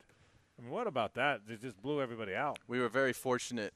We had a great team, Yeah. Yeah. and uh, I just sat back and watched them do their thing. so you. Are so, you retiring like Nick Saban? uh, I don't know yet. but, Okay. I've got to do some soul searching. but your first championship. How does it feel? Maybe more Jim Harbaugh. All right. Um, you know, it, it feels good, but it was never about the championships. It's about the kids and seeing the looks on their faces. Yeah. All right. So let me ask you this. Um, give us second and third and fourth. Sure, second place. I think you know by now who yeah. that would be. Well, he played for second all year. I guess I ought to know. 64 and 44. Right. Won RJ Saunders with 78 total points, his first time in the picks Yes, contest. yeah. So congratulations for Well for- done, RJ. Well done, RJ. Uh, played for second, got second. So well done. Not everybody gets to do that. So I came in third, 55 and 53, 67 total points, and Frank 52 and 56, 65 points. four games under. Four games under without against the spread. Now Are here's my- you calling Belichick? Yeah, I am. I am calling Belichick. I got a comment about Belichick. But let me just say, let me. Uh, can I ask you a question? You know me, right? Sure, yeah. I, I, and I and I like to pick your brain on this stuff. So uh, so I always said second, third, and fourth doesn't matter. All it matters is who wins in this contest. It's not loser Monday. Right. But What are the chances? And I'm just I'm just asking you because you're, you're like an odds guy, okay? Yeah. What are the chances in the event that I had passed Brooks and she'd finished last? That that L hat would have been on her desk. I, I'm just asking you. I mean, what are the? Ch- I mean, I'm asking you. Without I'd a- say that's a high I, I don't know if I mean I'm just Yeah. asking chances. If, Yeah. if, if she had, High now I finished probability. lost, I was the loser. But I mean, I'm just So you're going to wear the hat? yeah, no, I didn't say that. I said if you had lost, what are the chances I'd have had the hat just sitting there? I mean, just I wouldn't. say- I just I mean, just sitting there. So now Lauren will have to break into your office. It ought to be on my. I have a Put it key. on Yeah, your- she yeah. does have a key. It ought to be It's right fine. Uh, I mean, I was saying if I could just pass her, I just just have. I wouldn't have said anything. She'd just. got- I mean, at the studio, you know, she kind of she walks all the way around. Oh, she- man, I'm so glad you finished last. I bet you are. And Hayes, I just had it just sitting there, Yeah, right? yeah, Something yeah. it needs no words, right? Right. So, you know, Yeah, but, but yeah. because I was, the, I think that's why God made sure I finished last. I believe God, so. God, God, God made sure I, I was dead believe last. so. Uh, I mean, I was, I was thinking. I, this, this is the first time all year I've kind of really paid attention because I was because I said this will be fun. Okay, Mhm. I'm all beaten by third. By the way, and one last complaint. Let me just say this: the um, when Gardner Minshew, by my, here's my season. 'cause I- it's not that I was terrible at it, even though I was four games under, even out against the spread, and you beat me by 80 points. Um, let me just say this: it started with the thicker kicker Love that kid. making the 90 yarder. He's like a son to me. Then it started with uh, with did Jamie Shelton just give you a what'd you get a basketball? yeah, a little By the way, rubber Ja- basketball. Jamie is the, uh, the I need the- a hoop now. He's I the can honorary, dunk it. He's the honorary coach tonight. yeah. I told him if he doesn't get a technical, it's going to affect the friendship. I mean, you, you got to get a technical, right? If you're the honorary coach. So Oh, yeah. You've been Uh, honorary coach before. I've been football honorary coach. Right. Uh, Did you get any no, sort of I- sideline warning I, or anything? I, I, told you. I told, I told. Well, sort. of. I told you my story when I was an honorary football coach at JU. Rick Ballou was coaching the green. I was Yeah. coaching the green, and Rick Ballou was coaching the white. And we were in. Kerwin Bell was the coach. there was no blitz. There was no blitzing. You know the story. Yeah. There was no blitzing, and uh, until until right at the end of the game, we were up by four. They had the ball on the two yard line, fourth and goal from the two. Maybe it's the, maybe the six, maybe the six yard line. It was inside the ten. Fourth and goal from the two. And I told our guy, I said, "Hey, what's our best blitz when we send like seven? He goes, Coach Bell said no blitzing. I said, Coach Bell's not here. What's our best blitz? He said, Well, we call it it's a it's a fire 38. re-" I said, But we don't. uh, But, but Frank, he's, we're going to get in trouble. I said, What's our best blitz?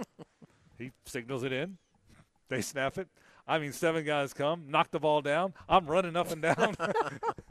Jerry Odom. Jerry Odom was the defensive coordinator.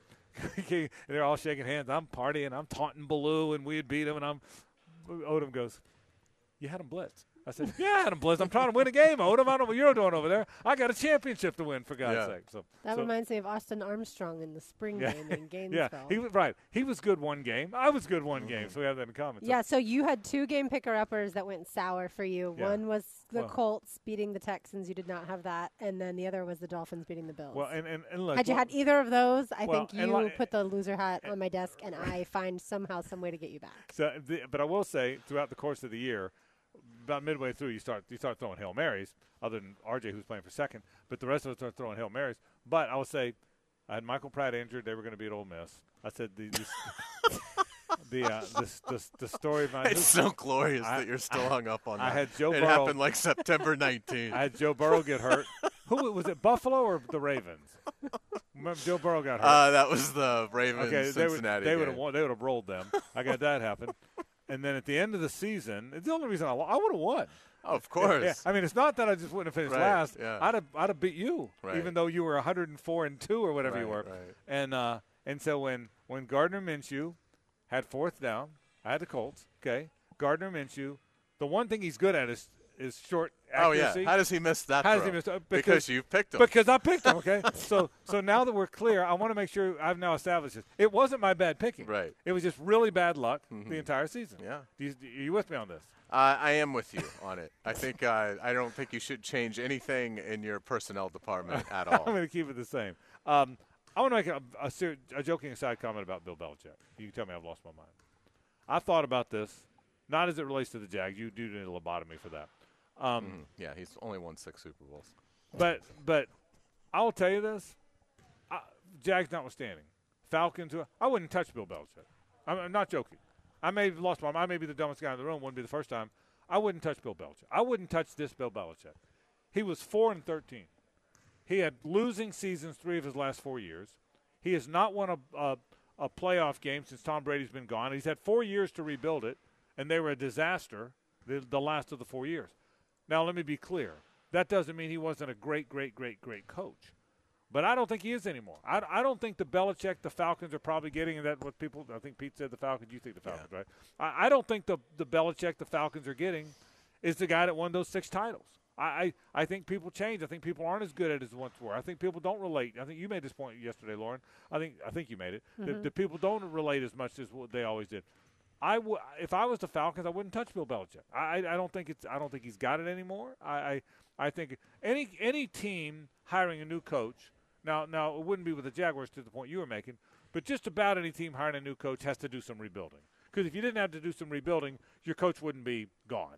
So I wouldn't touch Bill Belichick. I wouldn't, and, and, and that is, let me be very clear, that has nothing to do with lack of respect for him. I, I, I think he's the greatest NFL coach of all time, and he deserves that place. And what he did, Brady or no Brady, it's hard to win six damn titles. He, he he's a great, great, great coach. Don't don't don't get me wrong at all, but he's not today. I would. I mean, I mean, Urban Meyer was a great, great, great college coach. I wouldn't hire him today. I wouldn't hire. I wouldn't hire Urban Meyer to coach my college team today. Obviously not my pro. I wouldn't hire, hire him But that's today. more personal than it is. Well, okay. Him as a football coach. Well, you're probably Correct? Right. Yes, good point. But uh, so maybe it's a bad example. But I don't think if it wasn't personal, I'm not sure Urban Meyer has the fire, the edge, the the, the he's ahead of the game as much as he once was. And maybe that's not a great example. My, my point is, a guy that was great once upon a time, in my mind, isn't still great. That, that that's the point I'm making. He was four and thirteen. Now he's got to have some culpability for the four and thirteen, and some culpability for the fact that once Brady left, they couldn't even begin to rebuild it in four years. That's my point.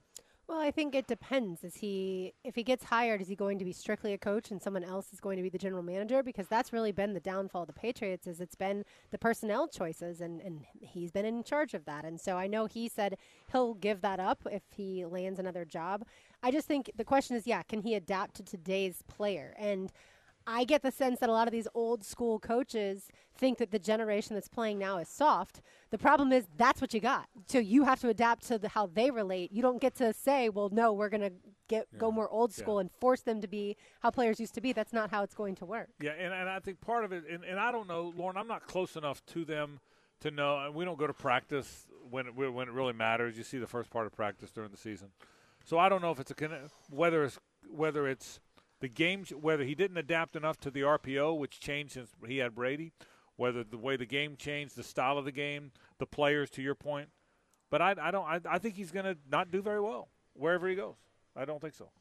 I think he's going to be magnificent. Um, if I was Arthur Blank, I would have already sent my jet to get him, um, and uh, and I would I would take advantage of the fact that your job appears to be the only one of, of consequence that's open. Because again, it just seems like the Chargers aren't really in play. That they, uh, yeah, they're. It seems they're- like the Harbaugh thing's that- going to happen. That's what it Yeah. seems like.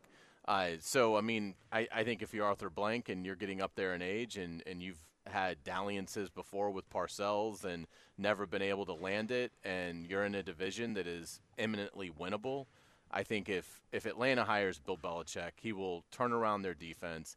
Uh, you have the weapons, so you don't have to worry about him drafting receivers, tight ends, running backs. Uh, you do have to find a quarterback, but again, they could do that in veteran free agency. If you go, you know, try and get Cousins. If you don't get Cousins, you you know go with Minshew. If Gardner Minshew in Atlanta next year with those weapons, yeah, I think they can win that division. And and obviously they have a draft pick that they could use as well. So I, I think it you know it, it depends on on what ends up happening with it. But I I think he'd be fantastic in Dallas. I think if if for whatever reason if if you know Shad Khan wanted to make the move, I think he'd be fantastic here. And I think he's going to be fantastic in Atlanta in terms of what they are. I mean, they're not going to go 15 and two, right? Well, but uh, but I, if if he if you were to tell me right now, Bill Belichick is going to coach the Atlanta Falcons in 2024, I would pick the Falcons to win the NFC South. Let me ask you this: Then, why, in your opinion, and maybe you're right, Lauren, maybe it's because he, he wouldn't relinquish personnel duties, but why were they so not fantastic his last four years? I think it was just. I mean, again, you're losing a player like Brady, and and Bill isn't great at uh, you know at the personnel side of things. I mean, you know, I I thought Mac Jones would be good. He hasn't been, and and I think Bill. I think there's been a little bit of a disconnect with him and Kraft for a while. So um, I also think a fresh start uh, can reinvigorate people. I do too. Uh, so I, I think it's it's a little different, but it's just it's it's tough when when the greatest player to ever play walks out the door. Uh, you know, it, it's just it's it be it's it is difficult, and uh, and so yeah, it didn't go well. Obviously, um, yeah, I understand that, but I, I think he absolutely still has it. Uh, if if he's got a, a team that can be competitive, I think defensively he's he's a he's just the, he's a wizard. So I mean, I again, in looking at it from Atlanta's standpoint, you're going to improve your defense exponentially. And uh, you know, and again, you've already got the weapons, and that's that's Belichick's weakness. So I, I think it would make a lot of sense for the Atlanta Falcons. Does Mike Vrabel get a job? Yes. I can't imagine that he won't. Now, and by the way, every time we try and matchmaking guests, we always get it wrong because something happens that you don't see happening. Um, I can't imagine how many jobs are open now. Seven. I can't imagine that there's seven better candidates than Mike Vrabel. I, I can't. His experience, his toughness, the fact he's just a damn good coach. I can't imagine that he's not. That, I can't imagine that there's seven better NFL coaches than him. I, I know. Now look, McCarthy was out a year. Doug. I mean, coaches sometimes sit out a year and come back, but I think he'll get a job. I, I really do. The, I almost get the impression the Harbaugh of the Chargers thing has to happen to kind of get the dominoes going. Do you think that? Kind of. It's it feels that way. It feels like it's a little stagnant. Yeah, You know, yeah. particularly since the Patriots really didn't have a search. I mean, they just Right. you know had a contractual obligation to Mayo, and so they went with him. So, uh, yeah, I, I would say so. That the, I think the NFL and and even to some extent the college world is kind of waiting on the Harbaugh thing to happen because again, Michigan's a huge job.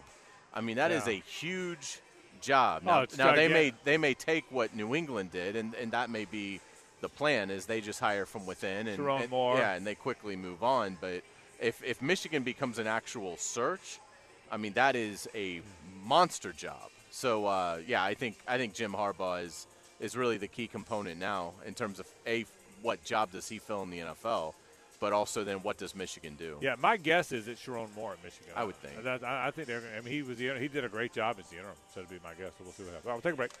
Uh, more in a moment. Live from UNF. This is 1010XL at 92.5 FM. The Frangie Show, live from the Hastings Injury Law Firm Studios on 1010XL. Hit back with Hastings. Back to more of Big Chief Tire Friday on The Frangie Show. Family owned since 1961. It's Big Chief Tire.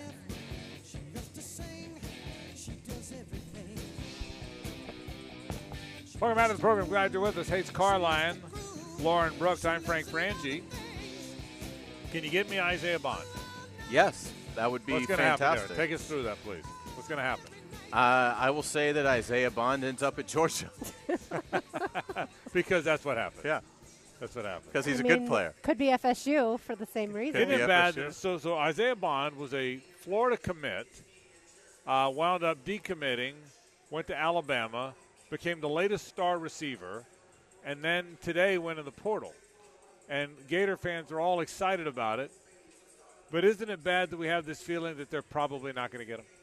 I, I mean, again, yeah, I'd be surprised. I mean, yeah, it's there is something to recruiting connections and being the runner-up or being in the mix and not getting picked. And if the player does get back into the pool, you have a, a, an in, so to speak. Yeah, you know, you've got, but the problem is, I just don't know how attractive Florida is to these players. Now, I think at receiver, you'd be intrigued by uh, a high efficiency quarterback in Mertz and the potential of a superstar in DJ Lagway. So it's it's not so much will I get the ball or you know in, in terms of that I think I think it fits. It's just you're stepping into a situation where look, let's just be honest. If they lose to Miami in the swamp to start the season, the clock will have started. And at that point, uh, unless he wins five or six in a row, it is going to be a, a matter of how many days until Florida fires Billy Napier. And I, I just don't know why you would want to put yourself into that situation as a player if you don't have to be. I mean, it, it's just going to be a, a it's going to be a really challenging environment for the Florida players next year because they will be playing for Billy Napier's job and they will be playing for it immediately because this is not a schedule that opens with Charleston Southern and New Mexico State. I mean, you're the the Miami Hurricanes are, are coming in in the opener, and and you know they're not obviously uh, at their at their peak, but they're plenty good enough to come in and win that game. He's from Buford, Georgia. So whereas like Pup Howard, who is from here, went to South Carolina, now back at Florida, it does feel like he's going to go to a school. And you just came from a school that was very close to playing for a national championship. Do you really want to go to a school that, forget the coaching stuff, is not good enough to probably make the 12-team playoff? It really is interesting.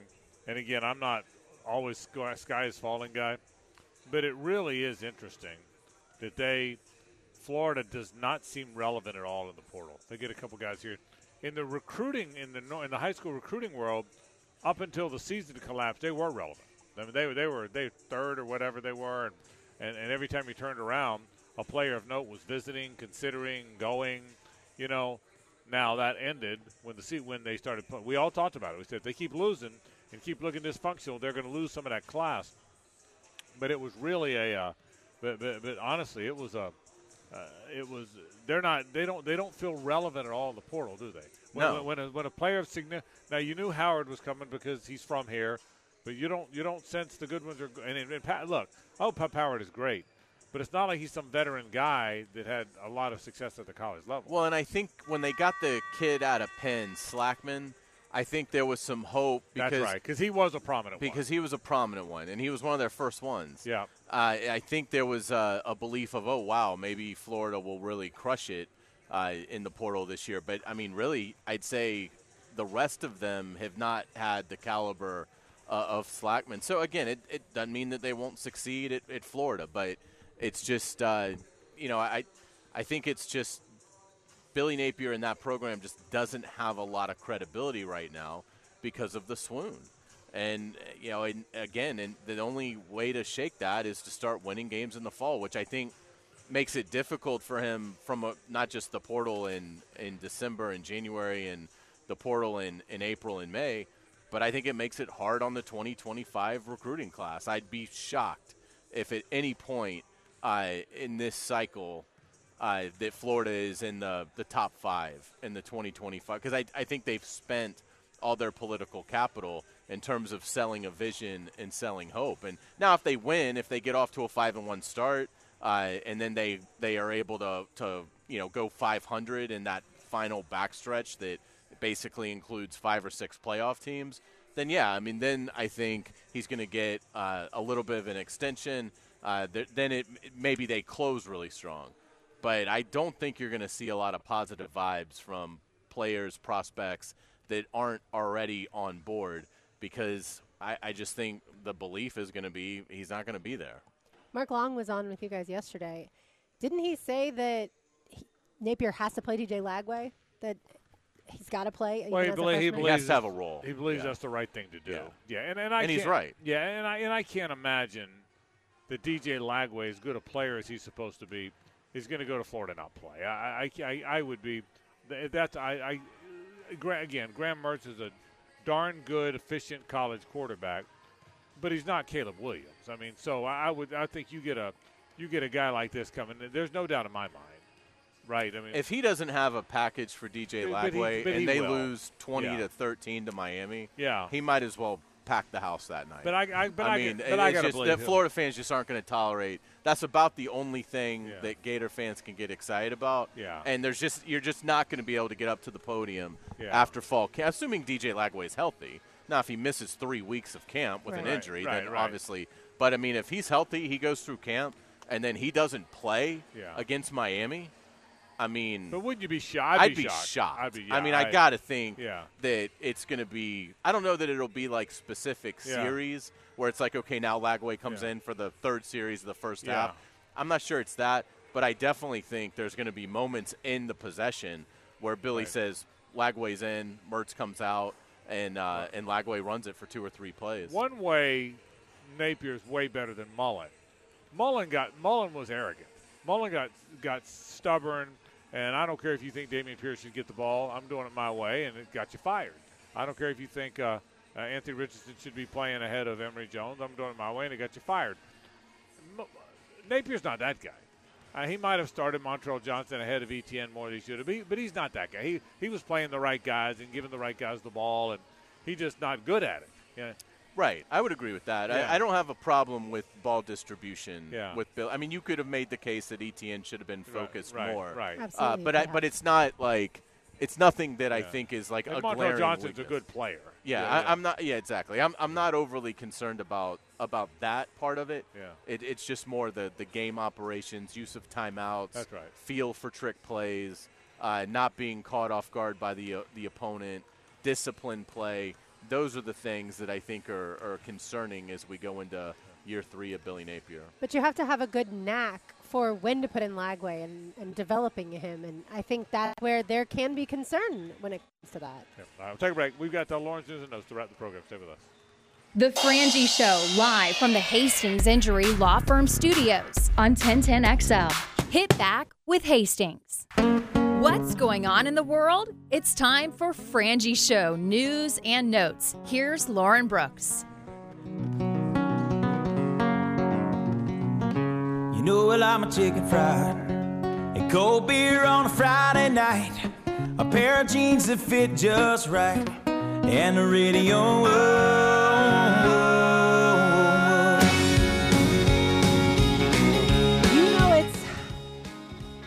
time for the weekend when you hear Zac Brown Band's Chicken Fried. By the way, JU and UNF players warming up here at UNF Arena.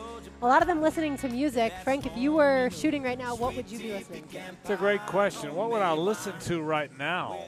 And Hayes, be thinking because I'll be asking you as well. Glory Days. That's a good sports get ready movie uh, music. You know, I'd have to think about it, but maybe Glory Days. Okay, Hayes. Probably some Rickie Lee Jones. Um, uh, I'll go with. Uh, Did you look her up? Did you yeah, look up I Ricky Lee? did.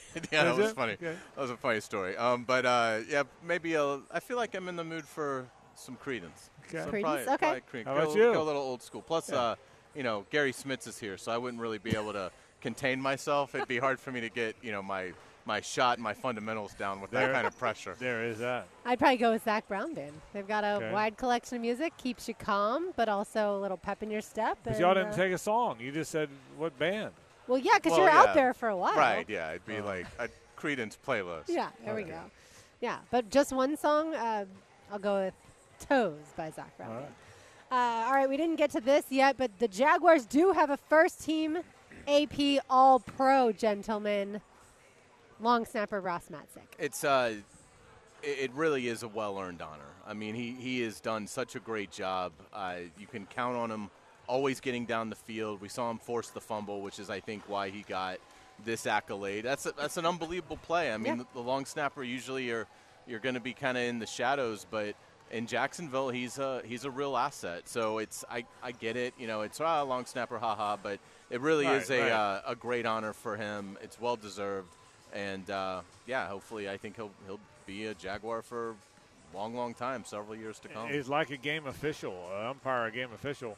He's one of those guys that you don't notice him until he messes up. Right. That's a hard job. It's hard to those guys that have jobs that never get noticed until they mess up. Or if he makes a play where you're like, "Wow, that was the long right, snapper right, that forced right. that fumble." right. And he did that in the preseason, Yeah. and that's what hurt His his shoulder. And Yeah. so, yeah, that makes you almost a little nervous at times too, because you do need your long I'll, snapper. I'll say this: uh, but when when that stretch from McManus made 18 straight, hmm you could make the whole point that if you look at long snapper, punter, holder, kicker, return guy with Agnew as a return guy, Jags had the best in the league, and that's in a league that's got a bunch of good ones. So Yeah, they ended up. Gosselin does his uh, uh, special teams rankings every year, and I think he just put them out. And I think the Jaguars were 11th, they're low.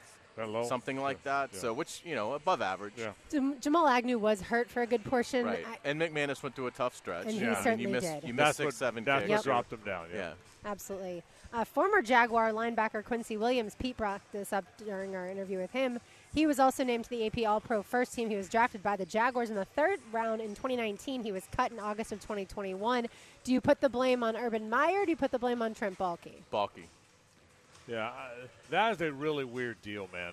Here's a guy. He ran 100 miles an hour, but they were worried that he that he didn't have instincts and couldn't make plays.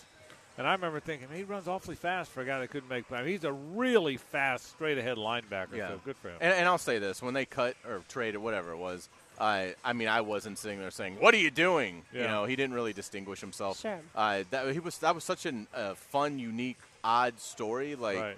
So the Jaguars picked Quincy Williams late in the third round, and no one knows who he is on on like the set. Like Daniel Jeremiah is like, I honestly, I've got I've got reports mocked remember up that. of 279 guys. I do not have Quincy Williams. I I cannot believe it, but the Jaguars just took somebody in the third round that I do not have a report on because he'd gone to a small school Yeah. and. Uh, and then Dave Caldwell, the general manager, got up there at the podium and said, "Look, it's not my fault if you guys don't do your homework." And Right, right. as the years have uh, have Guys proved, he uh, he knew what he was doing with Quincy Williams. Yeah, isn't that surprising? All right, we're not making official picks anymore, but I want you to tell me who you think's going to win the games this weekend, the Super Wild Card games. First up, Browns Texans. I think the uh, Texans are going to win. I'll go Texans. Okay, I will go Texans as well. Dolphins Chiefs. Chiefs. Chiefs, right? Yeah, pretty convinced on that. one. Steelers Bills. Everybody Bills. Yeah, Bills. Packers Cowboys. Everybody Cowboys. Yes, Yes. Yeah, I think so. Rams Lions. I'll take the Rams just to. That's Uh, fun, right? Yeah, have- yeah. have It's not a some game upset. picker upper. Yeah, Li- Lions. I'd like to. I'll take the Rams too. There's something special with that offensive group. And then finally, Eagles Bucks. I'm gonna take the Bucks. Okay. I'll I think the- that's a hard one. I'll take the Eagles. I'll, go- I'll go the other way because I think it, it, can it be as bad as it looks? Maybe it is. Sometimes uh, don't overthink it. It is what it is. Yeah, if it's any indication what the Ja- what happened to the Jaguars, that do may happen to the Eagles. who do you think- who'd you I'll take take the? Bucks too. Okay. All right, the Patriots 2008 draft class has now produced two NFL head coaches. First round pick Jerod Mayo, obviously now the Patriots head coach, and third round pick Kevin O'Connell. How about that? I didn't Isn't that realize I surprising? didn't realize he was a third round. pick. I knew he. I knew he was a drafted quarterback, but I didn't realize he was a third round pick. How about that? Who knew? Who knew is right uh, as far as Did he ever play in New England? or They had a guy. I think he threw like what eight passes in his career. had I'm not even sure it was. In They New had a guy. Uh, they did. They had a guy. It, was it was kind of tough to get in the Thought, lineup thought, there. thought they had a guy. Unless They- you were the backup the year that Brady tore his ACL in the opener. So Right. Matt Cassel Matt Yes, Cassel Matt was the Cassel. only uh, only guy that ever got a, a long Cassel. run there. I guess and one, Garoppolo dou- had and some one starts double, here and, and one double digit games. Yeah, yeah, and then got a big deal. Yep. Yep. As far as tonight is concerned, like I said, we are here at UNF Arena. UNF eight and nine overall, one and one in the ASUN, playing host to JU nine and seven overall, zero and two in the ASUN. This is a massive game for both teams, Frank. Well, it really is. I mean, the, the bottom line is JU really needs it worse because they, they would start 0 and 3 in the league, and it's a long way back from 0 and 3. Uh, UNF is really off to a, a really good start, I think. UNF, they're, they're 1 and 1, but I think they outplayed Stetson. I, I thought UNF outplayed, should have won. They led the entire game, Yep. lost at the end, and then really went down there and rolled um, uh, Gulf Coast. So I think they're off to a. Uh, I think they're off to a really, really good start. They win this. What a good three-game start, and you would think they will. They're playing at home and off to a little better start than JU. Yeah, absolutely. And you know, I think the three is going to be so important tonight. UNF leading the country, 12.6 made threes a game. Uh, if they get close to that number, they will win tonight. Florida plays host to Arkansas tomorrow. Huge game for both of those teams. Also in the SEC. Give me the Razorbacks by 17. You know, I mean, I mean, I kind of think they're. I, I don't think Florida's going to win very many of these games. I hate to I, I'm now way. really, yeah, they've Uh, got to win. They get, they got to win that one. got because- to win, and Arkansas is talented. So I mean, I, th- I th- if they if they lose tomorrow, they could be looking at one of those one and seven, two and nine starts. Really? yeah, I mean, if they the lose league. tomorrow, I mean, Billy Napier may be sitting up in the crowd laughing at Todd Golden. Meanwhile, FSU beat Wake Forest 87-82 on Tuesday night. Next up for FSU at Notre Dame tomorrow, 2:15. And finally, the feel-good story. I don't know if you guys saw this, but Keyontae Johnson scored his first NBA career points last night. He ended up with two buckets, so he scored four points as That's the Thunder beat the Trailblazers. Now, I'm not an NBA gal by any means, but 139 Yeah. to 77. And, that, and good for him. Good. What what a what a great story that Keyontae Johnson gets to be on an NBA roster, whether he ever plays very much or not. The fact that his, that his his story is going to end in the National Basketball Association is a really good thing. I totally agree. All right, time now for today's takeaways. Now, today's takeaways brought to you by Key Buick GMC, where our family dealership has been helping families buy vehicles for over 50 years. My takeaway is it's a great day for Florida State with Mike Norvell signing up for a long, long time with the Noles. Uh, and I think on paper, it's a good day for Alabama getting Kalen DeBoer out of Washington. I don't think it's going to work, but it's not because I don't think they've made a good choice here. It's just sometimes these things don't work out. So I like it on paper for Alabama, but my guess is Kalen DeBoer will not have long-term success as the Crimson Tide head coach. Yeah, I think for FSU, like you said, coming off of this probation that the NCAA rolls out yesterday, Florida State fans not sure if they're going to be able to keep their coach, and then they get the information about the Alex Atkins offensive coordinator position. Uh, having those NIL talks with Amarius Mims, the Georgia lineman, when he was in the transfer portal briefly. And then all of a sudden today, they get the best news of all for them is that Mike Norvell is going to stay. I think that's massive. And so, certainly, uh, in a couple minutes, we'll talk to Rick Ballou uh, about how good that is and how good that feels for Florida State. But overall, it's it's uh, I think it's Yeah. a good day for FSU fans, and I, I believe Kalen DeBoer is going to be successful at Alabama. Not as good as Nick Saban, like I said earlier. Obviously, no one can be that good, but I think he's going to lead the program to the college football playoff year in and year out. Well, we'll see. He so listen, if uh, Saban left and Lanning wasn't coming, and I never believed that the Kiffins, Sarks, or Swinney's were going to be the hire. I, for whatever reason, again, I wouldn't think if if DeBoer fails, then I think one of those guys make a lot of sense. But I wouldn't think one of those guys to follow Nick Saban would have been a very good idea. It just it just th- those guys shouldn't be the guy after the guy. You know, I mean, Gene Bartow was the guy after the guy. I mean, I mean, uh, who was the guy? Was it Phil Bengtson after Lombardi? Something like that, right? Phil. oh, Phil. I I have no idea. Gene Bartow was after question. Gene Bartow was after Wood. Gene Okay. Bartow was the UNC UCLA coach. I think it was Phil some Phil Bengtson or something like that was the guy after uh, Lombardi. Guy after the guy. So there you go. All right, let's say hello to Rick Ballou. Now, the two minute drill brought to you by Tire Outlet. Tire Outlet is now hiring. Visit tireoutlet.com slash careers. Equal opportunity employer. Rick Ballou is here. Rick, good day for the Noles today, I would think, huh? Yeah, it's been a really good day. Um, you know, I, I, I, I think you and I both thought that this was going to be the case, that he was Right. not going to go, and it just took an extra day. It's it's all part of uh, of Jimmy Sexton's world, right? Uh, remain silent, and I'll get you paid, and that's exactly what he ended up doing for uh, three different coaches, including Kalen DeBoer, who now moves to Alabama. But yes, I mean it's been a real rough December and January for Florida State fans. They can finally exhale today and enjoy the weekend. Yeah, I think they're and I think they're in a good place. I, I, I think Florida State fans are, are. I think that program's in a really good place. A really good coach extended. They're getting a bunch of portal guys again. They had a good recruiting year. I agree with you, Rick. I think I think these are good days for you guys to all be Noles. Um, Rick, where's Bill Belichick going to wind up? What do, what do you think's going to happen with Belichick? Yeah, I think he's going to get a head coaching job. Uh, there's what eight openings. Uh, I guess seven if he's uh, certainly not going to go back to New England. But um, the fascinating part of all this is that there seems to be some speculation that there's a mystery job out there. Yeah. And uh, I, you know, I think we hit on this yesterday. If if Dallas gets rolled this weekend, or if Philadelphia gets rolled on Monday night, could he end up in any one of those two places? If not, I think you know you're hearing a lot about Atlanta. My my, uh, you know, my understanding right now, Jerod Mayo we know is going to New England. Harbaugh to, uh, to the Chargers, but I, I would look at Atlanta as uh, is probably if nothing opens up in the NFC East, probably the place that Bill Belichick goes. All right, what's coming up tonight? We got all that, the latest on the coaching rumors, much more on uh, Mike Norvell and uh, and Florida State today. We got a couple of Jaguar things which we're going to dive into. Uh, the Philly Rooster live from Las Vegas in Ah, 45 the minutes. He's going to give us uh, all of the uh, his input and the money uh, that's going on with the six wild card games this weekend. So that's coming up as well. All right, all sounds good. Thank you, Rick. See ya. Rick Ballou goes into the night right now. Folks, that'll do it for our program, but I will remind you one more time if you're tooling around, got nothing to do, come see really good basketball. The River City Rumble, JU versus UNF, right here at the UNF Arena. Two fantastic local programs. I care deeply about both of them, and I love it when they get together. The first of two games when the JU and UNF basketball teams get together. River City Rumble comes up right now. Rick Ballou comes up right now on the radio station. For Hayes, Lauren, and RJ, I'm Frank Frangie. So long.